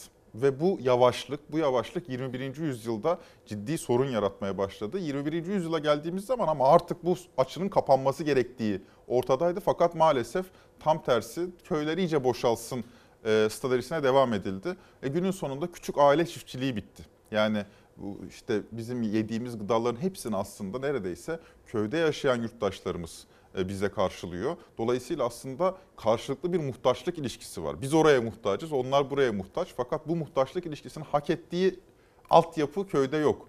Hastane yok, e, sağlık ocağı yok, işte okul olsa çok son derece iptidai şartlarda. Bir devlet memuru görülemiyor köyde. Mesela bir ziraat mühendisi şöyle bir bakın bu ilacı kullanmanız iyi olur, şu ürünü ekmeniz iyi olur diye böyle köyleri gezmiyor. Bana kalırsa bizim çiftçimiz kimsesizdir bu haliyle. E çiftçimiz kimsesiz olunca bütün dünyada gıda fiyatları düşerken bizde %70'in üzerinde bir gıda enflasyonu oluyor. Yani nedensiz değil o böyle bir anda gıda enflasyonu oldu diyemiyorsun. E üretimden kaynaklı bu yani. Bir de köyde öğretmen olması ya da köyde işte bir doktor olması, bir sağlık ocağı olması e, ve o insanların o mesaiyi, o saatleri köyde köy insanlarıyla temas ederek geçirmesi sadece o çocukların eğitimi ya da köylünün sağlığıyla ilgili de değil. Aynı zamanda kültürel bir etkisi E, de tabii. var. Ben ilkokul 5. sınıfa gelene kadar annem köylerde öğretmenlik yaptı. Ben biliyorum yani hala o köylerde görüştüğü aileler var. Ya da sadece o ailelerle görüşürken o çocukların eğitimiyle ilgili karar aşamasında görüşmüyordu. Pek çok konuyla ilgili Hı hı. fikir danışıldığını bilirim. Gözlerimle Tabii. görmüşlüğüm vardır. Ee, geçtiğimiz haftaysa eğitim başlığı altında çok acı bir kaybı tartıştık aslına bakarsan. Ee, bu mesleki eğitim altında çalıştırılan çocuklardan yine bir kötü haber geldi. 14 yaşındaki bir evladımızı o kötü çalışma koşullarında maalesef kaybettik. Dolayısıyla da biz Ozan'la e, konuştuk, anlaştık. Dedik ki bu konu üzerinden, hani eğitimin bu sorunu üzerinden ilerleyelim. Çünkü bir sürü sorun var. Hangisinin içinden çıkacaksın? Ee, zannedersem sen bu konuyla ilgili bolca araştırma yaptın. Evet çünkü konuya ilişkin yani konunun öznesi olan bir kimseyi aradığınız zaman bir iş arıyorsunuz, bin ah iş diyorsunuz. Yani ciddi bir sorun var ortada. Sorunun gündemi ana başlığı mesleki eğitim merkezleri. MESEM diye kısaltılabilir. Bu mesleki eğitim merkezleri 1978'den beri var. Yani yeni bir uygulama değil. 35 yıllık, 40 yıllık, 45 yıllık bir geçmişi var. Bu süre içerisinde sürekli uygulama değişmiş fakat 2021 yılına geldiğimiz zaman bu MESEM'lerde çok ciddi bir reform yapılmış. Nedir MESEM? 1978 yılında kurulduğu zaman dev iş gücün ara eleman açığını kapatmak üzere mesleki eğitim veren, çıraklık ve kalfalık eğitimi veren merkezlerden bahsediyoruz. Fakat bu merkezler e, 2021 yılına gelindiği zaman bir e, ek özellik kazandılar. Nedir? Eğer ki dediler ortaokulu bitirmiş bir çocuk bu mesleki eğitim merkezlerine giderse biz bu mesleki eğitim merkezlerinde verdiğimiz çıraklık, kalfalık eğitimin yanı sıra bir de bu çocuğa lise diploması vereceğiz. Peki bu çocuk gerçekten lise okudu mu? Yok. Çıraklık, kalfalık eğitimi Dört aldı. gün iş, bir gün okul. Dört gün iş. Sözde. Heh, şeyi de öyle ifade ediyor. Dört gün işe gidecek, bir gün okula gidecek. O bir gün okul benim konuştuğum kimse o bir gün okulda bir eğitim olduğunu söylemiyor. Yani o bir gün okul yalan zaten. Yani kağıt üzerinde 4 gün iş, bir gün okul, 2 gün haftalık izin. Heh, ya iki da işte hafta izin. sonu. O da yalan. Yani bir gün okul işini bir kere çöpe atalım. O bir gün okulda hiçbir şey olmuyor. Yani okula gidiliyor, geliniyor, öyle bakılıyor, defter yok, Bir kitap gün yok. gidilse ne Zaten olur? Aynen. O dört gün iş de dört gün değil. Genellikle cumartesi ve pazarda çalışılıyor. Daha acısı yaz tatilde yok. Yani kişi aslında mesleki eğitim merkezine, lise diploması almak üzere mesleki eğitim merkezine gittiği zaman evet bir çıraklık, kalfalık eğitiminden geçiyor. Fakat bu kişi aslında ortaokul mezunu ve 14 yaşından itibaren çalışmaya başlıyor. Yani yap, yapılan budur, uygulama budur. Bunun karşılığında bir para da alıyorlar tabii bu kişiler. Bu para 9, 10, 11. sınıflar için asgari ücretin %30'u. Yani 11.402 lira asgari ücret varsa bu kişiler şu anda 9, 10, 11. sınıftalarsa yani 14, 15, 16 yaşındaki insanlarsa 3425 lira para alıyorlar. Son sınıfa geçtikleri zaman artık bu para asgari ücretin yarısına dönüşüyor. 5700 liraya yükseliyor.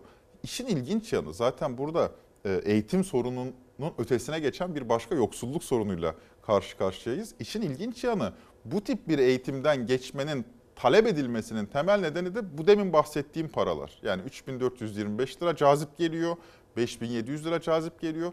Hem öğrenciye cazip geliyor kimi zaman hem aileye cazip geliyor. Aile için ben seni ilave cebimden para harcayarak okutacak durumda değilim diyen aileler için ha işte size fırsat. Ne yapıyor? 3425 liralık bir ek harçlıkla bazen bazı sektörlerde patron da üzerine biraz koyuyor. 1000 lira, 2000 lira, 3000 lira. İşte 6000, 7000 lira para kazanabiliyor bu çocuklar. Bu, bu tip bir harçlıkla aslında tırnak içinde lise hayatı geçiriyorlar ama ortada lise falan yok. Şöyle düşünülebilir mi? Pek çok üniversite mezununun işsiz olduğu, e, üniversiteden mezun olan kişilerin vasfının sorgulanmasına vesile olan pek çok olayın yaşandığı bir ülkedeyiz. Hani artık e, sokak sokak üniversite açıldı. Buradan mezun olunca ne oluyor sorusunu çokça sormak zorunda kalıyoruz. Dolayısıyla ara eleman ihtiyacı da ortada. Evet çok açık. Yani bir musluk tamircisinin Allah daha çok versin de ne kadar çok kazandığını ve bunu aslında e, çok az sayıda kaldıkları için bu kadar çok kazandığını mesela bildiğimiz bir dönemden geçiyoruz. Ara elemanımız da yok.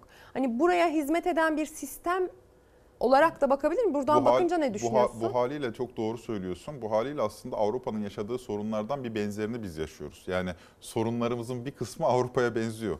Ara eleman sıkıntısı olmayınca, ara eleman sıkıntısı olunca pardon, ara eleman az olunca, ara eleman yetiştiren bir sistem olmayınca ara elemanların ücretleri de çok yüksek oluyor. Bu dediğin gibi Allah daha çok versin. Fakat sistemin arzu ettiği kadar ara eleman yetiştirmemesi e, başka sorunlar doğuruyor. Mesela ne yapıyor? Almanya bunu yapıyor. Dışarıdan ara eleman alıyor. Şimdi Türkiye'nin böyle bir şey yapmaması gerekir. 85 milyonluk genç bir coğrafyada kaynağını kendi yetiştirmesi gerekir. Çünkü Almanya'da işsizlik %3, bizde normali %10. Yani düşüğüne %10 diyoruz. O aynı şey değil yani öyle karşılaştırmamak gerekir. Fakat Almanya'da da benzer bir uygulama olduğunu öğrendim. Yani mesleki eğitim merkezine benzer Almanya'da da buna benzer bir uygulama var. Fakat vaziyet şu büyük e, üretim üslerinde bu iş hallediliyor ve o büyük üretim üslerinde ortaya çıkan bir eğitim kampüsü içinde e, çocuklar e, şey yapıyorlar eğitimlerine devam ediyorlar. Yani ben örneğin X fabrikasına gidiyorum. Zaten X fabrikasında 30-40 bin kişi çalışıyor ve X fabrikasında organize edilen 500-600 stajyer işçinin e, şey yaptığı, işini öğrendiği bir yerde duruyorum. Fakat Türkiye'deki uygulamada vaziyet şu. Örneğin 3 kişinin çalıştığı bir klima e, servisiyim ben. Dördüncü olarak 15. 15 yaşında, 16 yaşında bir kişi geliyor bana. Bu kişinin parasını devlet işsizlik fonundan veriyor. Ben de vermiyorum. Süper. Peki bu kişiye ne yaparsam ben e, denetlenirim?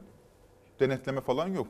O 4 3 kişilik iş yerinde dördüncü olarak 15 yaşında çocuğu alıyorum. Denetim falan yok. Yani iş öğretiyor muyum, öğretmiyor muyum, ne şartlarda çalıştırıyorum bunu bilmiyoruz. Yönetmelik çok güzel. İşte günde 8 saatten fazla çalıştıramazsın, şudur budur falan filan deniyor. Ben bir klimacıyla konuştum. Klimacı yani klima öğrencisi. Klima servisinde çalışıyor. Kışın tamam. Klima öğrencisi dedin Evet. farkında mısın? Evet. Kışın, kışın hiçbir sorun yok. Kışın bu saatlere uyuluyor. Fakat yazın işler bir anda artıyor. Çünkü klima talebi artıyor, Evet. klima servisi artıyor. E gün için bazen diyor biz 16-17 saat çalışıyoruz. Yazları mesela asla diyor ben cumartesi pazar diyor tatil yaptığımı hatırlamıyorum. Bazen yeri geliyor şehir dışına gidiyoruz. Mesela işte Denizli'deki bir klima öğrencisi örneğin lazım oluyor Afyon'a gidiyorlar. Bu doğrudan aslında işçilik. Peki ne yapıyor? Yani bu klima öğrencisi ne yapıyor? Hiç üzerinde güvenlik ekipmanı da yok. 35-40 kiloluk o makinaları işte askı asma merdivenlerle 5. kata 6. kata çıkartıyorlar. Orada takıyorlar ediyorlar. E şimdi bu hikayede aslında ortada bir eğitim, bir staj süreci değil aslında doğrudan işçi haline getirilmiş 15-16 yaşında çocuklar var. Daha acısı bazılarında iş öğrenme de söz konusu değil. Mesela bir tane konuştuğum bir tanesi organize sanayi bölgesinde işçi olarak gönderilmiş. Ben diyor çay dağıtıyorum iki yıldır diyor. Yani oradaki işçilere, patrona, müdüre, şuraya buraya çay dağıtıyor. Şimdi bu kişi de sözde staj, kalfa veya işte çıraklık eğitiminden geçtiği söyleniyor. Dolayısıyla denetim olmayınca arzu ettiği sonuç da doğurmuyor. 1 milyon 405 bin öğrenciden bahsediyoruz. Yani böyle 10 bin kişi, 20 bin kişi falan gibi bir şeyden bahsetmiyoruz. 1 milyon 405 bin öğrenci. Proje güzel. Yani mesleki... Ama iş kazalarında ölüp yaralanıyorlar. Ama işte e, bu da vicdanı yaralıyor yani. 16 Çocuk işçi. yaşında, 15 yaşında şeye çocuğa işçi muamelesi yapıp bir de üzerine iş cinayetlerinde ölenler artık ortaya çıkmaya başladıysa herkesin bir şapkayı önüne koyup bir düşünmesi lazım. Niye insanlar bu şartlarda çalışmayı arzu ediyorlar? Niye bu sistem, devletin elindeki bu sistem bu kadar denetimsiz bırakılıyor? Burada iki farklı yanlış anlaşılma, muhtemel yanlış anlaşılma için şunu söylemem lazım. Ara eleman olmanın kötü olduğu anlaşılmasın hiçbir veli Tabii ya ki. da ekran başındaki öğrenci tarafından. Bir musluk tamircisinin yaptığı iş öyle görüyoruz ki zaten uygulamalarıyla da nasıl talep edildiklerini yurt dışından. Senin benim yaptığım işe göre çok daha evrensel Ozan. Çok daha evrensel. Hiçbir işe yaramıyor. Kuaför yaptığımız iş. olabilirsin, işte ne bileyim makyöz olabilirsin, tesisatçı olabilirsin, iklimlendirme öğrencisi olabilirsin, klima tamirinden, otomobil tamirinden çok iyi anlayan birisi olabilirsin.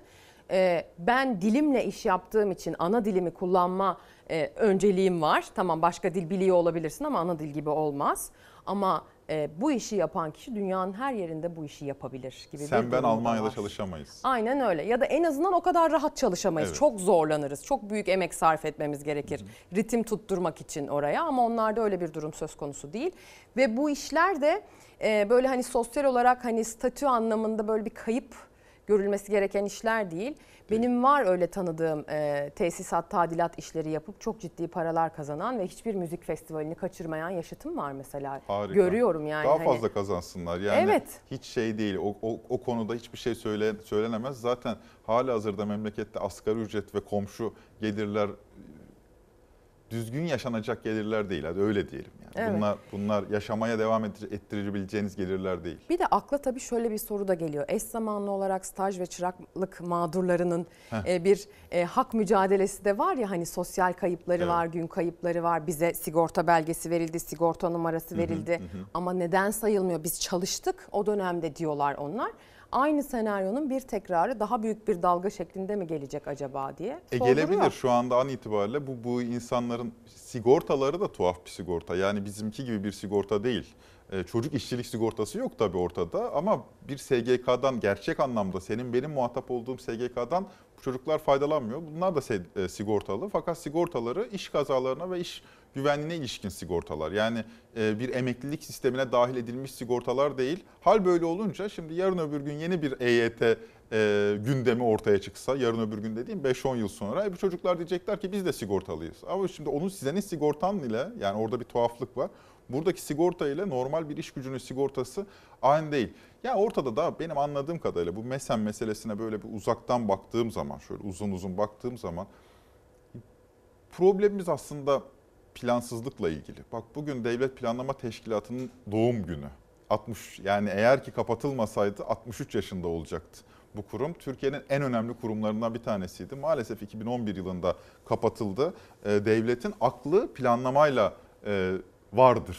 Devlet planlayarak akleder. Yoksa devlet senin benim gibi gündelik hayatına devam etmez. Ben işte sabah kalkıyorum, yüzümü yıkıyorum, giyiniyorum. Böyle bir akla ihtiyacım var benim gündelik hayatım. Ama devletin aklı uzun vadeli. 5 yıl sonra ne olacak? 10 yıl sonra ne olacak? Ben bunu nasıl etkileyebilirim? Aklı Devlet Planlama Teşkilatı bu yüzden vardı ve kapatıldı maalesef. Çünkü hükümetleri, icracı organları bağlayıcıydı. Yani ben hükümetler hiç istemedi plana riayet etmeyi. Yani onlar plan yapmış. Ben niye uyuyayım ki? Ona dendi ve Devlet Planlama Teşkilatı'nı kapattık. Ondan sonra ortaya şöyle bir sorun çıktı. Bizim hiçbir işimiz doğru düzgün bir planla yapılmadı. İşte bu MESEM meselesi. Bir buçuk milyon insan kaydolmuş. Şimdi denetim yok diye biz veryansın ediyoruz. Fakat empati yapıyorum. Nasıl denetlensin? Ya bir buçuk milyon genç, bir buçuk milyon genç böyle işte 100 bini şurada, 200 bini burada diyemiyorsun ki. Her biri teker teker esnafların yanına emanet edilmiş. 1,5 milyon genç aslında yaklaşık 800-900 bin iş yerine dağıtılmış. Nasıl denetleyeceksin? Böyle bir altyapı var mı? Örneğin İşkur'da var mı? Paralarını işsizlik fonu veriyor. İşsizlik fonu İşkur'a bağlı. İşkur'da bu 1,5 milyon gencin ne şartlarda eğitim gördüğünü denetleyecek bir mekanizma var mı? Yok. Aslında Milli oluşturulabilir. Bak, oluştur işte hiçbiri doğru düzgün planlanmadan ortaya çıktığı için kağıt üzerinde düşündüğümüz bizim zaten gerçek hayatta da olur deniyor. Yani bunu hazırlayan, bu MESEM sistemini 2021 yılında hazırlayanlar demişler ki çocuklar bir gün okula gelsin, 4 gün işe gitsin, 8 saatten fazla da çalıştırılmasın, cumartesi pazarda tatil olsun, bunlara da biz asgari ücretin %30'u kadar para verelim. İşte bak yazdıysak böyle olacak Mis zaten. gibi. Mis gibi. İyi de senin oradan düşündüğün ne? Hayatta yani gündelik hayatta yaşanan böyle olmuyor ki. Bunun denetimini yapman lazım. Fakat bunun denetimi için ya ne gerek var denetim? İşte orada da o noktada da hele bir de çocuklardan kaza, işte iş cinayetinde ölüm, yaralanma haberleri geldikçe de herkes tabii ki bu çocukların emeği istismar mı ediliyor, e, sömürülüyor mu diye sorgular. Ya bu olacak Sorgular. iş değil. 15 yaşında bir lise öğrencisi, bu çocuk eğitimde, okul öğrencisi yani. Buna işçi muamelesi yapıldığı için zaten algımız şaşıyor. 15 yaşında bir lise öğrencisi öldü. Stajını yaparken, çıraklık eğitiminde öldü yani. Ya lise öğrencisini de mi öldüreceğiz? Hani hadi alıştık diğerlerine. Hadi alıştık. Ya buraya, buraya da mı geçecek? Daha dün 73 yaşında bir inşaat işçisini kaybettik. 73 yaşında insan inşaatta çalışır mı? Demek ki buradan bir, bir sonuç çıkarmamız lazım. Güvencesizlik denilen, yoksulluk denilen şey yalnızca cebinizdeki parayla ilgili değil. Yani cebindeki para enflasyonla ezilir. Daha zor şartlarda yaşarsın ama sadece bundan ibaret değil. Geleceğin de senin varlığın, geleceğinden de aynı zamanda kaybediyoruz. Geleceğimizden de kaybediyoruz. Bugün 30'lu 40'lı yaşlarında olan insanlar hangi şartlarda emekli olacaklar? Hangi şartlarda bir emeklilik hayatı sürecekler? E, öğrendiğimiz kadarıyla 73 yaşında bir insan inşaatta çalışıyorsa herhalde hobi diye çalışmıyordu değil mi? Yani ben inşaatlarda çalışmayı sevdiğim için inşaatlarda çalışıyorum demiyordu. Rahmetli oldu. Ya da 1 milyon 400 bin çocuğu sanayiye çalışsın diye gönderen anne babalar da keyfinden Bir de göndermiyor. o, o da keyfinden göndermiyor. Evlat gönderiyorsun bir de. Kendin gitsen o kadar canın yanmaz. Çocuğunu gönderiyorsun. Demek ki o 3 bin lira, 4 bin lira, 5 bin lira büyük mesele. büyük mesele. Genel olarak zorunluluk halleri yaratıyoruz. Tercihleri bir kenara bırakıyoruz. Bir zorunluluk hali yaratıyoruz. E insanlar bir şeyi tercih etmeyip zorunlu oldukları hayatı devam ettiriyorlarsa o zaman şöyle bir sonuç ortaya çıkıyor. Türkiye'de böyle kast sistemi var. Hinduizmi gibi. Hint, Hint, Hintlilerin yaşadığı gibi. Yani senin bu kaderindir. Ee, Fıtrat. Evet fıtrat alt kaslar vardır, üst kaslar vardır. Kaslar arasında geç, geçiş yapmak mümkün değildir. E bir süre sonra böyle bir kas sisteminin olduğu, bizim Anadolu coğrafyasının hiç alışkın olmadığı böyle bir kutuplaşmış bir toplumsal düzenle karşılaşıyoruz. E kardeşim sen işçi çocuğuysan o zaman sen işçi çocuğu olarak kalacaksın. İşçi olarak kalacaksın. Sen esnafsan esnaf olacaksın. İşte senin anan baban memursa sen de en fazla memur olursun. Anan baban patronsa sen de zaten patron olacaksın. Bu şimdi bu böyle bir düzen bu hayırlı bir düzen değil. Yani hepimizi zorlayacak, hepimizi çürütecek bir düzene doğru gidecektir böyle bir şey. Ve maalesef hiçbir konuda e, olmadığı gibi bu konuda da hakkını bilip bunu talep edebileceğinin farkında olan bir toplulukla da karşı karşıya olduğumuzu görmüyorum E ben. o, o topluluğun içine bazı sivil toplum kuruluşlarını enjekte etmek gerekir ki bizde bu maalesef istenmiyor. Sendikalılık oranı yüzde iki buçuk. Özel sektörde sendikalılık oranı yani kamuyu çıkardığınız zaman özel sektörde çalışanların sendikalaşma oranı yüzde iki buçuk. Bu özel sektörde çalışan insanlar sendika istemediği için mi böyle? Yani Gerek yok. gerek yok mu diyor özel sektör çalışanlar ne gerek var canım sendikaya mı diyor yoksa başka bir sistemsel arıza mı var? E işte bak agroba işçileri sendika istediler başlarına gelen ortada. Türkiye'de sendika giremiyorsa e o zaman buna benzer şeylerde nasıl pazarlık yapacaksın? Şimdi asgari ücreti konuşacağız bundan bir ay sonra. Asgari ücret tartışmaları başlayacak.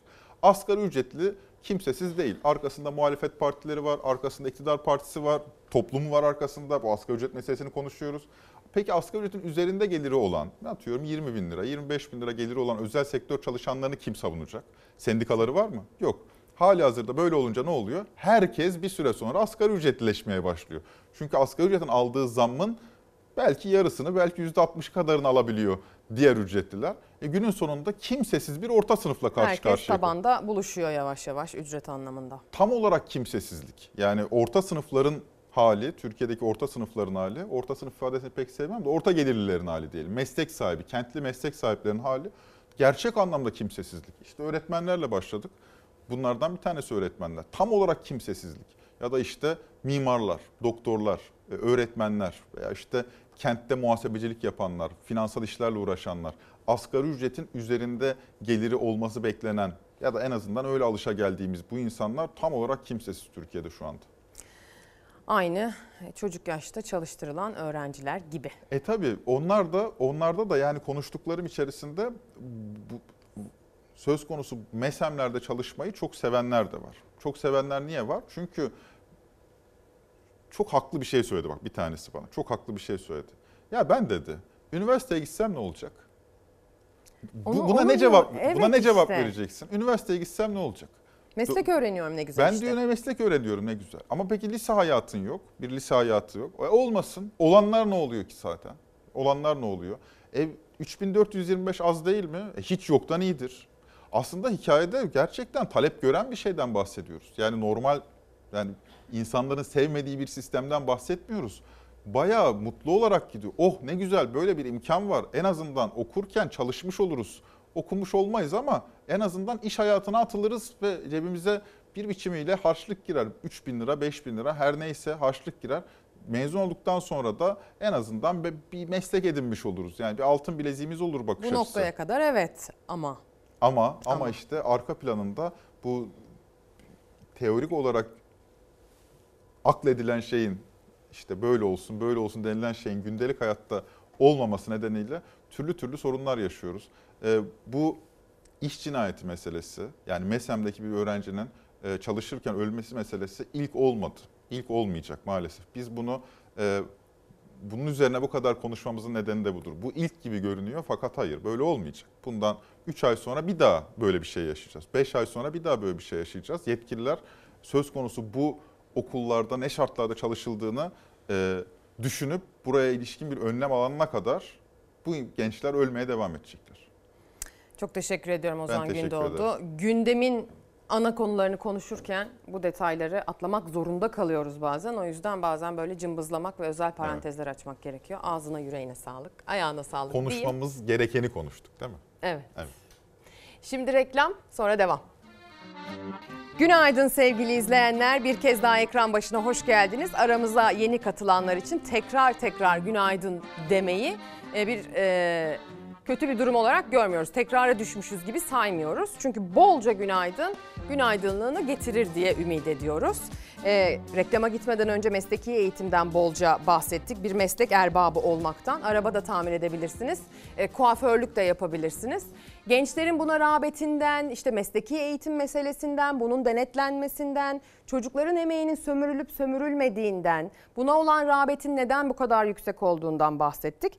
Ve gençlere de dedik ki yani üniversite mezunu olmanın evet çok büyük bir önemi var. Siz bir vizyon sahibi oluyorsunuz üniversite mezunu olduğunuz zaman hani bir meslek öğrenmenin de ötesinde bir donanıma sahip oluyorsunuz ama tabii bunu her üniversite sağlayabilir mi? Bu bir tartışma konusu. E, bir meslek sahibi olmaksa sizin statünüzle ilgili bir e, endişe yaratmasın mesajı vermeye gayret ettik. Ahmet Çoban çok ünlü bir kuafördür bilenler bilirler mesaj göndermiş. Ben kadın kuaförüyüm 38 yaşındayım. Ee, şu anda 400 çalışanım var. İyi ki kuaför olmuşum. Kuaförlük dünyanın en güzel mesleğidir. 13 tane şubede ayda 5-6 bin kadının hayatına mutluluk olarak girmeye çalışıyoruz mesajı göndermiş. Bunu da e, okumuş olalım. Şimdi ise hazır bu kadar işten çocukların bile artık 3-5 bin liralık da olsa çalışma e, imkanına gösterdiği rağbetten bahsederken bir de işsizlikten bahsetmek lazım. Çünkü aynı çalışanlar belli durumlarda işsiz kalıyorlar. İçinde bulunduğumuz dönemde bir acı reçeteden, parasal sıkılaştırmadan e, bahsediliyor. Ekonomistler, konunun uzmanları varacağı noktanın işsizliğin artması olacağını da söylüyorlar. Hal böyleyken işsizlik fonuna dönüp bir bakmak gerekiyor. Siz kazandığınız para ölçüsünde maaşınızdan yapılan kesintiyle aslında işsiz kalacağınız ihtimaline yatırım yapıyorsunuz. Ama siz 3 yatırım yapıyorsunuz. Kimisi 2 yatırım yapıyor. Gelin görün ki işsiz kalındığında alınan paralar aynı ölçüde hakkaniyetli olarak dağıtılmıyor. Verilen rakam işçinin e, tamamen alın teri kendinden kesilen bir para zaten bunu. Bunu sen zamanda kesmişsin, hakkaniyetli bir şekilde ver. İşçi de mağdur olmasın. İşsizlik maaşına 804 lira katkı koyan kişiyle aylık 2250 lira katkı koyan kişinin işsizlik maaşı aynıdır. Yatırdığımız şeyin karşılığını alabiliyor muyuz? Dörtte birini dahi alamıyoruz. İşsizlik fonu için her çalışandan maaşına göre kesinti yapılıyor. Ama çalışan işsiz kaldığında aynı ölçüde işsizlik maaşı alamıyor. Çünkü fona para toplanırken değil maaş bağlanırken tavan sınırı uygulanıyor. 3 çalışan olsun. Biri asgari ücretli, biri asgari ücretin iki katıyla, biri de asgari ücretin yedi buçuk katıyla çalışsın. Asgari ücretle çalışan birisi 5365 lira alır. Asgari ücretin iki katıyla çalışan kişi 10.731 lira alır. Asgari ücretin yedi buçuk katıyla çalışan da yine 10.731 lira alır. İşsiz kalanlara hayatlarını devam ettirebilmeleri için 6 ayla 10 ay arasında veriliyor işsizlik ödeneği. En düşük 5365 lira, en fazla da 10731 lira. Kesinti %1 oranında yapılıyor brüt maaşlardan. Maaşı yüksek olandan yapılan kesinti de o oranda fazla. Ancak işsiz kalındığında aldığı maaş asgari ücretin %80 ile sınırlı. Tavan maaş 10.731 lira. İşsizlik gerçeğiyle yüzleşen ve bugün işsiz kalanlardan biri de 29 yaşındaki Naim Ömür. O da çalışırken işsizlik fonuna katkıda bulunduğunu ama işsiz kalınca daha düşük maaş aldığının sorgulamasını yapıyor İşkur'un kapısının önünde. Yani çalışırken e, belli bir miktar para kesiliyor bizden yani yüklü miktarda ama işsiz kalınca vermiyorlar işte. Alınca alıyor verince vermiyorlar işte. Bugün işsiz kaldık. Eviniz kira mı? Evimiz kira evet. Şu an e, 6 bin lira kira veriyoruz. İşte kira zamları da geliyor. Bir yaşında bir çocuğum var. Elinizden öper. Yani iş bulamazsak, çalışmazsak kartlara, kredi kartlarını aç, açılıyorsun. Otomatikman açmak zorunda kalıyorsun. Çünkü bugün yani düşsen kimse seni elinden tutup kaldırmaz. İşsizler en azından iş bulana kadar çalışırken maaşlarından kesilen oranda bir işsizlik ödeneği talep ediyor. Çünkü iş bulamadıkları her gün umutları da yok olup gidiyor. İş arayan ama bulamayan genç işsizlerden biri de 21 yaşındaki Buse Üren. O kadar kötü bir şey ki sabah uyandığım gibi iş başvurularına falan bakıyorum geri dönüş geldi mi diye. Ya çöküşte oluyor insan ailesine de mahcup oluyor. Kaç sene okuyorsun sonuç itibariyle bir gelecek için. O geleceği de onlara sağlayamıyorsun. Adaletin terazisi başlığını attık bu sabah. Aslında tam da ona uygun bir haber sevgili izleyenler. Bu işsizlik fonunda da bu adalet terazisi belli ki şaşmış durumda. Adaletin terazisi asgari ücret e, kişilik bekar bir insana ait olduğunu biliyorum. Madem öyle evli insanlar için de bir asgari ücret belirlensin deniyor. Kemal Demir demiş ki hani kaç insana baktığına göre e, asgari ücret verilsin demiş. Bu asgari ücretle ilgili tartışma şehir bazında da sürer biliyorsunuz. Büyük şehirlerde asgari ücretli olmakla küçük bir ilçede asgari ücretli olmanın aslında farklı olduğu söylenir. İşsizlikten, para kazanmaktan, asgari ücretten, yetip yetmediğinden bahsetmişken o zaman hadi gelin korkusuzun manşetini okuyalım. Tüketici Hakları Derneği halkın içler acısı halini ortaya koydu. 56 milyon insan aç, 28 milyonda yoksul. Ekonomik kriz ülke nüfusunun %98'ini aç ve yoksul hale düşürdü. THT Başkanı Çakar 86 milyonluk nüfus içinde sadece 2 milyon insanın rahat yaşadığını söylüyor demiş. Ucuz ekmek için buz gibi soğuğu umursamıyorlar fotoğrafı. Bakın kuyruğa girmiş ucuz ekmek almaya çalışan insanlardan oluşuyor. Diğer taraftaysa 93 bin liralık telefon için girilen kuyruk. Batman'dan İstanbul'a gelenler o telefonun en yüksek markasını, modelini daha doğrusu alabilmek adına oluşan bir kuyruktan da fotoğraf sunulmuş. İki farklı fotoğraf Türkiye'nin aslında bir ekonomi fotoğrafı denebilir. Bir de bunun ucuz et kuyruğu versiyonu var. Biz onu izleyeceğiz.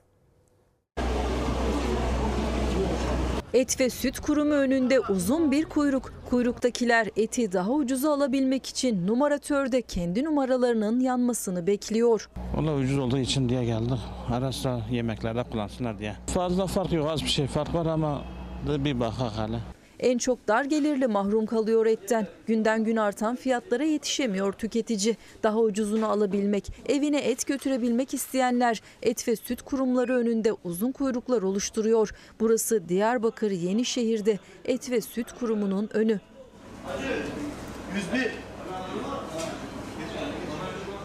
Sabahın erken saatlerinde sıraya girenler ellerinde numaralarla sıranın kendilerine gelmesini bekliyor. Günde yaklaşık bin kişinin uğradığı kurumda bir buçuk ton et satılıyor. Tükenmeden yetişebilen evine et götürebiliyor.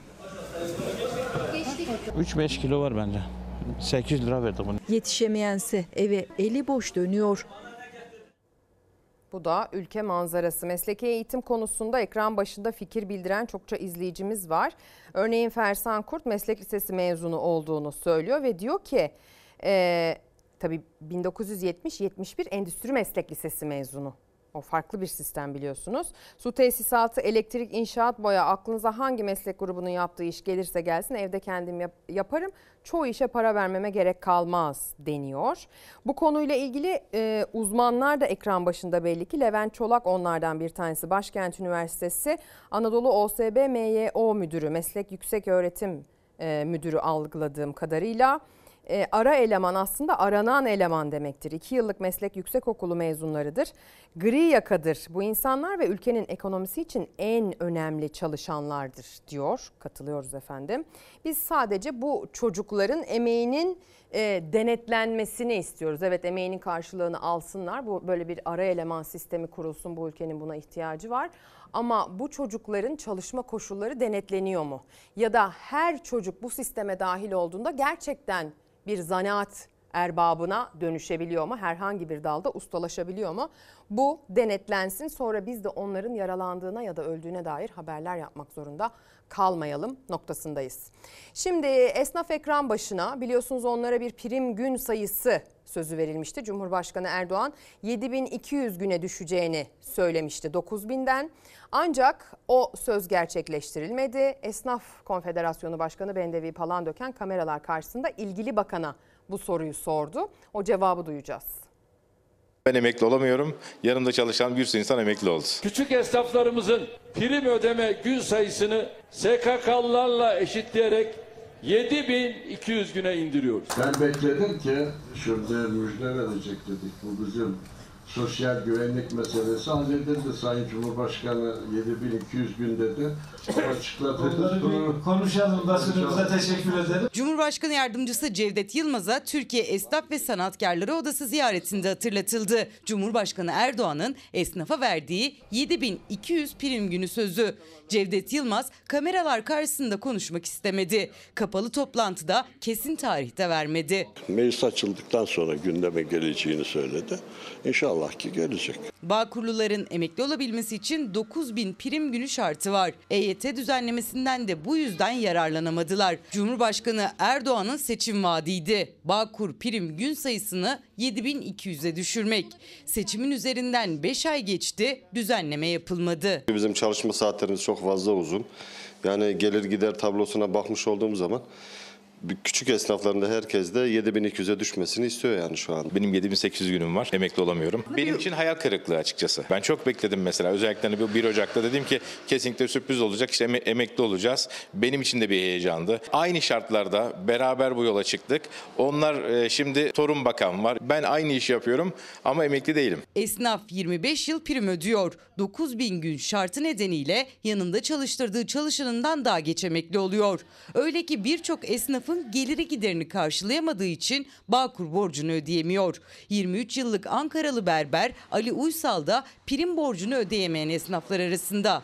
Ameliyat olması lazım ama o çalışmazsa borçları ödenmeyecek. Emekli de olamadığı için borcu katlanarak artıyor. Ben Bağkur borcumu ödeyemiyorum. Hani benim şu anda 50 bin lira Bağkur borcum var. Çalışmamız gereken konularda da çalışacağımızı ifade ettik. Esnaf seçim meydanlarında Cumhurbaşkanı Erdoğan'ın verdiği Bağkur prim gün sayısının 7200 güne düşürüleceği sözünün meclis açılır açılmaz yerine getirilmesini beklerken esnafın en üst kuruluşu TESK'i ziyaret eden Cevdet Yılmaz çalışıyoruz demekle yetindi. Bir gelir, e, bir durum adaletsizliği daha karşımıza çıkıyor. Adaletin terazisinin aslında bu emekliliğe de yansıdığını görüyorsunuz. Emeklilikte adalete dair artık derneklerimiz bile var ihtiyaca binaen. Ee, insanlar aynı çatı altında birlikte ses duyurabilmek için biliyorsunuz. Ee, ses yükseltiyorlar, bir araya geliyorlar. Birileri 5000 primle 43 yaşında emekli olmuşken 47 yaşında 8000 primli vatandaşa 17-20 yıl daha bekle denemez demiş bir izleyicimiz. E, kademe gelsin kullanıcı adıyla X hesabından bize bu e, mesajı gönderiyor. E, tabii mesleki eğitimden, e, stajdan, çıraklıktan bahsetmişken staj ve çıraklığa dair mağduriyet yaşayanlar ve hak arayışında olanlar da ekran başındalar. Onlar da mesajlar gönderiyorlar. 12 yaşında sanayide yağın pasın içinde çalışıyorduk biz. Fakir aile çocuklarıyız. Bugün geldiğimiz süreçte çıraklık sürecinde elimize verilen SSK sicil numaraları geçersiz. Bizler de bu sicil numaramızın başlangıç sayılmasını istiyoruz diyorlar. Devam edelim. Hani işsizlikten, maaştan, e, gelir adaletinden, emeklilikte adaletten, işsizlik fonuna yatırılan paranın karşılığında işsizlik maaşının adaletli olup olmadığından bahsederken aslında insanların e, ekmeğe verdiği parayı bile hesap, et, hesap etmek zorunda olmasından yola çıkıyoruz. Bakın Kırıkkale'de ekmeğe %30 zam geldi. Onun yansımalarını izleyeceğiz. Marmaris'te de belediye başkanı şöyle ifade etti. Hiç aklımıza gelmezdi böyle bir ihtiyacın olacağı. E, ucuz ekmeğe dair büfe sayısı artırılmak zorunda kaldı. Artan maliyetler fırıncı esnafını zorluyor. Son olarak Kırıkkale'de ekmek %30 zamlandı. Ekmeğin fiyatı 1,5 lira arttı. Kırıkkale halkı önce toplu taşıma ücretlerinin iki ayda iki kez zamlanmasının şokunu yaşadı. Ardından da ekmek zammının. Kentte 200 gram ekmek 5 liradan satılıyordu. %30 zamla fiyatı 1,5 lira arttı. 6 lira 50 kuruşa yükseldi. Hayat herkes için artık çok daha pahalı. Hem de artık sadece dar gelirliye değil, her kesimden tüketici kar etmenin yolunu arıyor. Marmaris'te olduğu gibi belediye ekonomik zorluk yaşayan halkın bütçesine katkı sağlamak için ikinci halk ekmek büfesini Beldebi mahallesinde açtı. İnşallah ilerleyen yıllarda armudana ne kadar çoğalırsa vatandaş için iyi olur. Marmaris'te böyle bir ihtiyacın doğabileceği aklımıza gelmezdi ama maalesef özellikle son dönemdeki genel ekonomik durum ister istemez Marmaris'te de böyle bir ihtiyacı doğurdu. Ekran başında adaletin terazisi diyen pek çok izleyicimiz var. Instagram'dan Sinan Bey ise bugün doğum günü olduğunu hatırlatmış. Doğum günü olan herkesin doğum gününü kutlayalım, nice güzel yaşlar dileyelim. Şimdi insanlar gelirde adaletsizlik, işsizlikte adaletsizlik, işsizlik maaşında adaletsizlik, e, emeklilikte adaletsizlik konusunda mücadele verirken o sırada AK Partili bir milletvekili çıktı dedi ki aldığımız maaş bize yetmiyor. Maaş anlamında devlete en yüksek maaş alan insanlar değiliz bizler. Başka imkanlarımız yok. Araba yok, ulaşım yok, mazot yok, harcılar yok. Skobilik, uçak biletleri dahil bütün masraflarını kurum karşılar. Giresun'da e, şirket merkezinde e, makam arabası vardır. Aynı zamanda Sakarya bölgesinde makam arabası vardır. AK Parti Sakarya Milletvekili Lütfi Bayraktar yeni açıklamasında bir milletvekilinin maaşı dışında devletten aldığı bir şey yok dedi. Ama Bayraktar milletvekili olarak kendisine tanınmayan tüm imkanlara Fisko Birlik Başkanı olarak sahip. İki makam aracı var. Harcırahı ve huzur hakkı adı altında ikinci maaşı. Ayda iki toplantı yapılır genelde. Her toplantı başta bir iki tane asgari ücret alır. Yani bir ayda toplantı yapılan dört tane asgari ücret alınır. 13.500 liradan 54 olur. %20'de fazla alsa 60 küsür bin lira civarında bir huzur hakkı alır. Rabbime hamdolsun fındığımız var. Arka planda bir miktar e, birikimimiz var vesaire. Yoksa bu maaşlarla vekillerin bu çalışmayı yapabilme imkanı yok. Lütfi Bayraktar birikimi fındığı olmasa 73 bin liralık milletvekili maaşıyla geçinmesinin zor olduğunu söyledi. Yaptığımız işe göre maaşımız az dedi. Kendisine yönelik eleştirilere yanıt verdi. Zevk-i sefa içinde yaşıyoruz gibi bir hava oluşturuluyor. Araba yok, ulaşım yok, mazot yok, harcırah yok, yatak yok. Yani hiçbir şey yok aslında. Milletvekilliği dışında 2007 yılından bu yana 16 yıldır Fisko Birlik Yönetim Kurulu Başkanı. O görevinden ve Fisko Birliğin kendisine tanıdığı imkanlardan hiç söz etmedi yine Bayraktar. Milletvekili olmanın hiçbir ayrıcalığı olmadığını söyledi. Haftada bütün arkadaşlarımız, muhtemel vekil arkadaşlarımızın minimum 5-6 düğün derneği var. Mazot 10 binden aşağı gitmesi ihtimali milyonda sıfır ihtimal.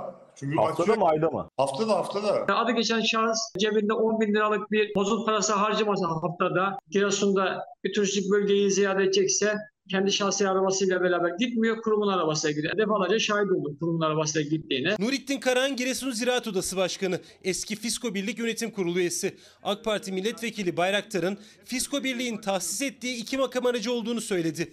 Biri Sakarya'da, biri Giresun'da. Makam arabalarının iki tanesini kullanır. Mazot giderlerinde de kurumdan karşılanıyor. Yani hayatımız lay lay lom.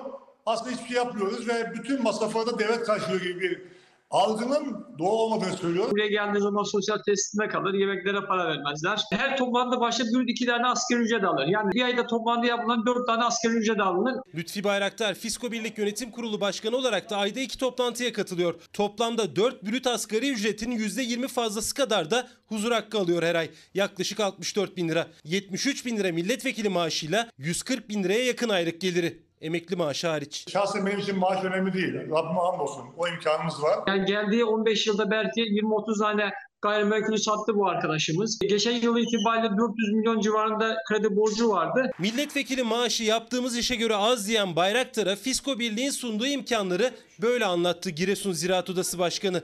Bayraktar döneminde Fisko Birliği'nin milyonlarca lira zarar ettiğini söyledi. Bayraktar'ın yönetim kurulu başkanlığından istifa etmesi gerektiğini. Meclis açılıyor biliyorsunuz 1 Ekim itibariyle. Bakalım nasıl bir performans sergileyecek Sayın Milletvekili. Belki haklıdır söylediğinin belki gerçekten e, hepimizi ikna edecek gerekçeleri vardır.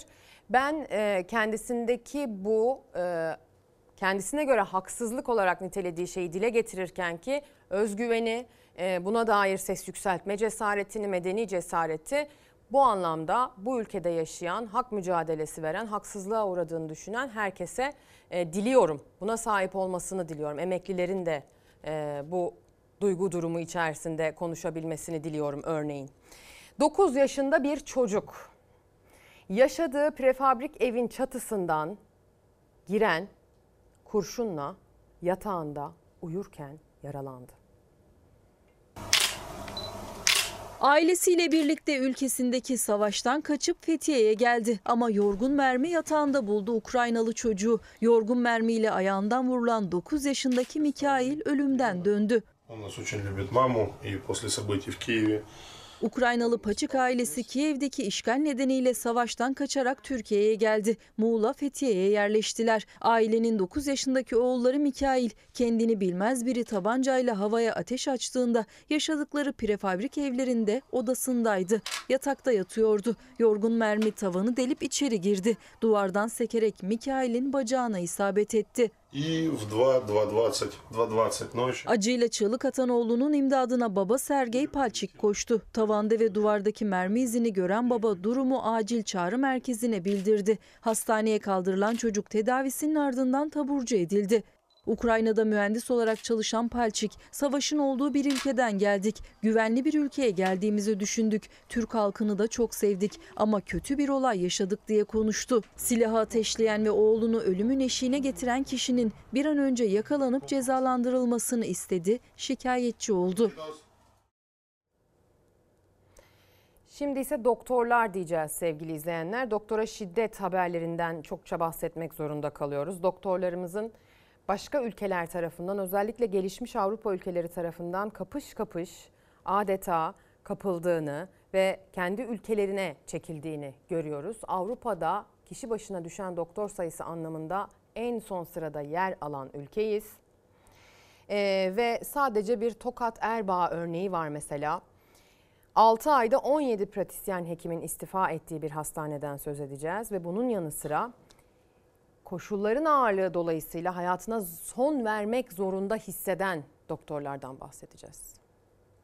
Burası da Tokat Erbaa Devlet Hastanesi bomboş. Acil polikliniği arkadaşlar. Hasta yok çünkü doktor olmadığı için bütün hastalar Niksera, Taşova'ya yönlendiriyor. Erbaa Devlet Hastanesi acil servisinde sadece iki acil uzmanı ve dört tane pratisyen hekimimiz kaldı. 100 bin nüfuslu bir ilçenin acilinden bahsediyoruz. Meslektaşlarımız neredeyse iş yerlerine gitmek istemiyorlar, çalışmak istemiyorlar, hasta bakmak istemiyorlar. Tükenmişlik oranı %90'ların üzerinde şu an ruhsal sağlık açısından birçok sorun getiriyor. Tokat Erbaa Devlet Hastanesi acilinde çalışan 17 hekim tıpta uzmanlık sınavı nedeniyle istifa etti. Kalan doktorların yükü arttı, hastalar mağdur oldu, çevre ilçelere yönlendirildi.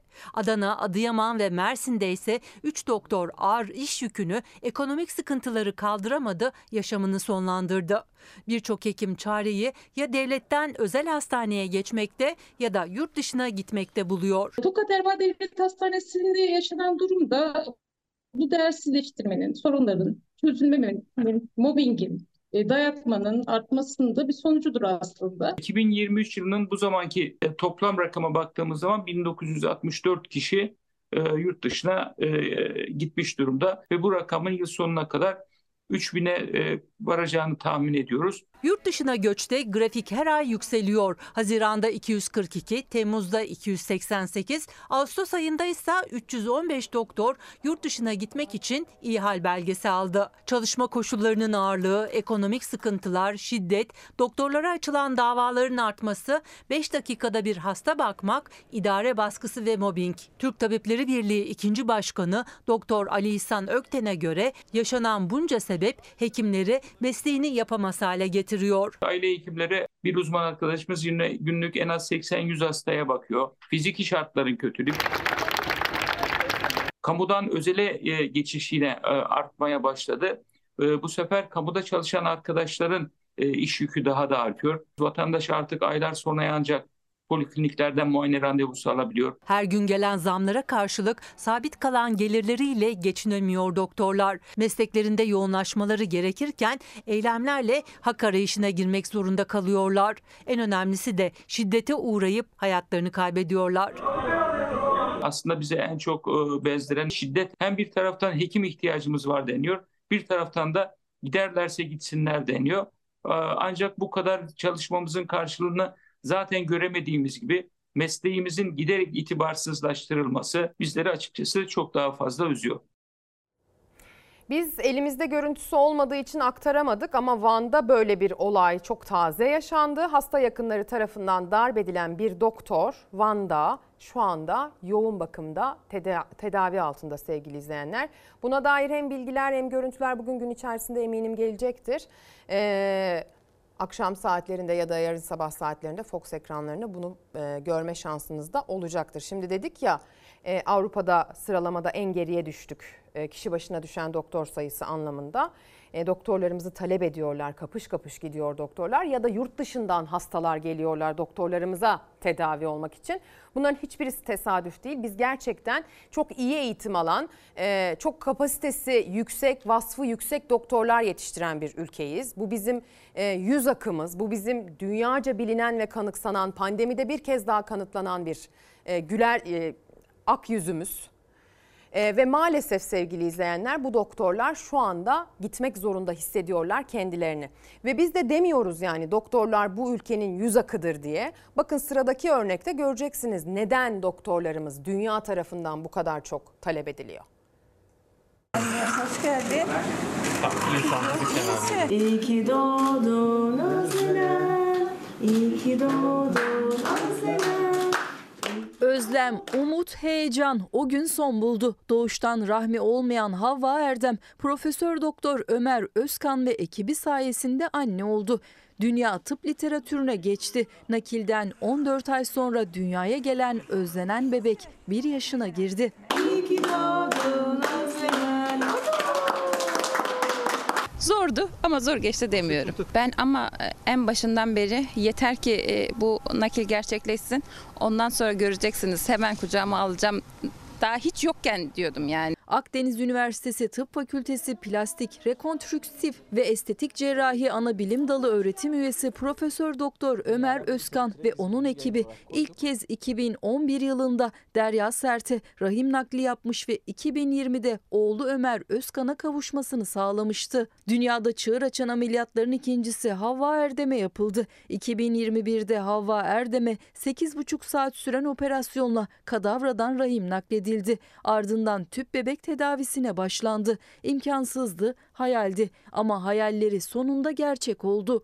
Bizim bütün tecrübelerimiz biz Havva'nın üzerine çok daha kolay tatbik edebildik ve 14 ayın sonunda da Havva güzeller güzeli bebeğini kollarına aldı. Yaşadıkları mutluluğun tarifi yoktu. Özlenen bebek Erdem ailesinin evine güneş gibi doğdu. Onun gülümsemesi zaten bize yetiyor. Suratımız asık bile olsa bir tebessüm bile etse yetiyor bizim için. Özlenen bebek artık bir yaşında. Anne ve babasıyla Akdeniz Üniversitesi rektörü ve aynı zamanda adını taşıdığı Profesör Doktor Özlenen Özkan'ı hastanede ziyaret etti. İlk doğum günü pastasını üfledi. Kızıyla birlikte pastasını üfleyen Havva Erdem'in dileği başka annelerin de kendisi gibi evlat sevgisini yaşayabilmesiydi. Biz çok özledik. İnşallah bizim gibi özleyenler varsa onlar daha fazla özlemezler. Onlar da bir an önce kucaklarına alırlar. Öyle başarılı ameliyatlar yapıyorlar ki dünyadan bu yöntemi öğrenmek için doktorlar gelip onlardan eğitim alıyor sevgili izleyenler.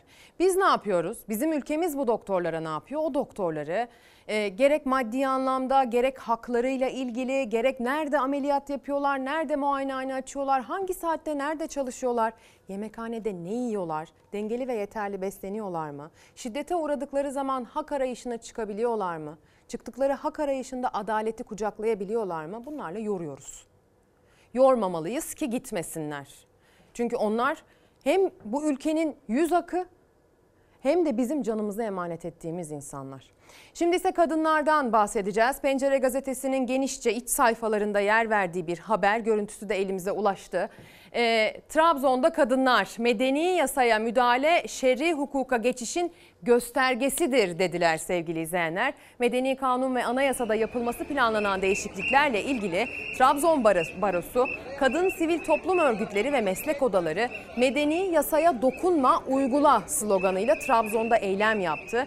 E, Trabzon Baro Başkanı Duygu Keleş Aydın, CHP Trabzon Milletvekili Sibel Su İçmez, CHP İl Başkanı Nurcan Aşçı, STK temsilcileri oralarda, oradaydılar. Yürüyüşün ardından yapılan ortak açıklamada da şöyle söylendi. Uzunca bir süredir kadının yaşam hakkı, eğitim, çalışma, maddi ve manevi varlığını geliştirme, nafaka hakkı gibi en temel hakları saldırı altında. Kadınların eşit yurttaşlık hakkını ve eşitlikçi aile yapısını garanti altına alan, laiklik ilkesinin toplum, toplumsal yaşama yansımasının en önemli yasal dayanağı ve sosyal hayatın özgür bir ortak yaşamın güvencesi olan medeni yasaya müdahale, şer'i hukuka geçişin göstergesidir dediler. İhtiyacımız medeni yasanın veya aile hukukunun sil baştan ele alınması değil, var olan yasaların anayasa ve taraf olduğumuz uluslararası sözleşmeler ışığında eksiksiz uygulanmasıdır dediler. Yasalara dokunma, uygula diyen kadınların sesi Trabzon'da işte böyle yükseldi. Kadınlar da aslında geleceğe dönük yüzüdür bir ülkenin. Bu sadece Türkiye için geçerli değil. Bunu kendimi de tenzih ederek söylüyorum aslına bakarsanız. O yüzden onların da hangi şartlarda yaşadığı, onların da yolda sokakta huzur içinde olup olmadığı o ülkenin gelişmişliğiyle alakalıdır. Hakları babında adalete kavuşup kavuşmadıkları olduğu gibi. Şimdi kadın meselesinden bu e, cümleye bağlamak biraz da anlamlı olacak. Kader bağları diyeceğim size. Fox'un yeni yapımı buyursunlar. Sipahi Oğulları Malikanesine hoş geldiniz. Bu malikanenin hiyerarşisine uymanız elzem. Üst tarafla muhatap olmayacaksınız. Emirleri benden alacaksınız. Ben öyle alt üst bilmem. Geçmişteki hatalardan yeterince ders aldık. Aşk kaderi yenmek midir sorusuyla yola çıkıyoruz. Aşk mı kazanan taraf olacak yoksa kurallar vesaire işte bildiğimiz bu e, çatışmalar mı? Kızıl goncaya benzer dudağın Açılan tek gülüsün sen bu bağın Kerem ve Sevda yolları bir üzüm bağında kesişen iki genç ve onların tutkulu deli dolu sevdalarının öyküsü. Fox'un merakla beklenen yeni dizisi Kader Bağları bu akşam izleyiciyle buluşuyor. O kadar masalsı, o kadar güzel bir şekilde akıyordu ki hikaye. Ee, bu dünyanın içerisinde yer almayı çok istedim. Hikayenin masalsılığı, sevdanın tutkusu, o tutkuyu çok sevdim. O ruhu aslında, ruhu olan bir hikaye. Dik duruşlu bir kadın Sevda. Kader Bağları'nda başrolleri Ayça Ayşin Turan ve Serkan Çoyaoğlu paylaşıyor. Yönetmen koltuğunda Binal Tahiri var. Aşkın en saf halini yaşıyorlar. Dizinin oyuncu kadrosunda Arzu Gamze, Kılınç, Alptekin Serden Geçti, Nazlı Bulum, Sanem Babi gibi başarılı isimler de yer alıyor. Bir sene sonra burada aynı yerde buluşalım. Eğer o zaman da kalbimiz hala aynı heyecanda çarpıyorsa işte o zaman her şeyi gerçekmiş diyeceğiz. Fragmanlarıyla ses getiren merakla ve heyecanla beklenen Kader Bağları ilk bölümüyle bu akşam ve her cumartesi saat 20'de Fox'ta.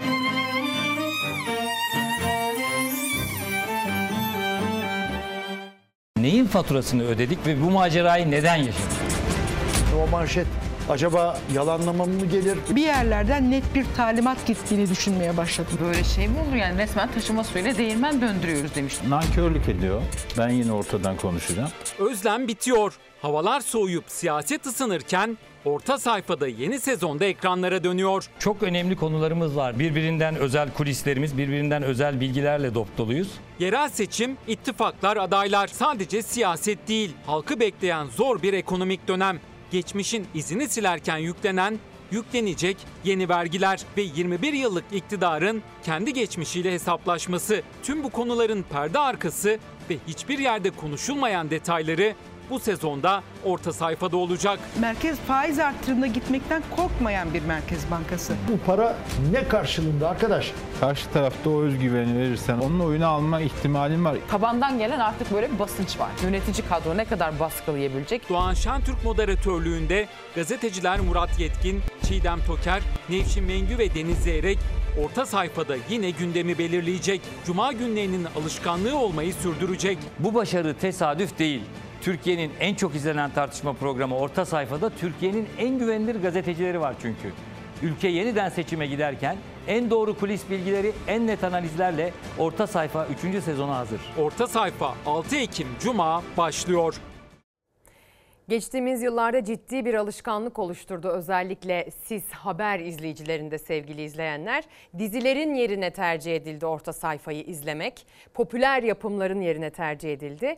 Yine 6 Ekim itibariyle sizi ekran başına kilitlemeye devam edecekler. Deneyimli gazeteciler kulis bilgilerini Doğan Şentürk moderatörlüğünde yine ekrana taşıyacaklar. Perde arkasını öğrenme şansı yaratacaklar. Bir uyarı reklama gitmeden önce Akom'da bizim erken saatlerde yaptığımız uyarıya dair detay aktardı. Diyor ki İstanbullular için akşam saat 18'den sonra aşırı yağış riskine karşı tedbirli olun. Mümkünse arabalarla sokağa çıkmayın ve kendi bölgenize dair tecrübelerinize dayanarak almanız gereken tedbirleri alınız sevgili izleyenler. Mesela geçen yağıştan önce vali e, Bodrum katları su basabilir demişti ki benzer manzaralar maalesef pek çok farklı yerde sokaklarda yaşandı. E, bir sokak boyunca bile yaşandığı görüldü. Dolayısıyla bugün Marmara'nın doğusu İstanbul'u da içine alacak şekilde Batı Karadeniz lütfen dikkat. Yarın yine kuvvetli yağışa maruz kalacak yerler var. Uyarıları sürdüreceğiz diyelim reklama gidelim. 30 Eylül sabahından günaydın diyerek 8.30'da başladık anlatmaya. Türkiye'nin ve dünyanın gündemini şu saat şu dakika itibariyle artık bizim veda zamanımız geldi. Emeği geçen arkadaşlarımın isimleri ekranın bir tarafından akarken sizlere ve onlara çok teşekkür ediyorum. Yani sabah saatler yine 8.30'u gösterdiğinde öyle umuyoruz ki bizler yine aynı heves ve motivasyonla ve geniş bir hazırlıkla karşınızda olacağız. Pazar sabahını da birlikte karşılayalım diyerek hoşçakalın diyorum.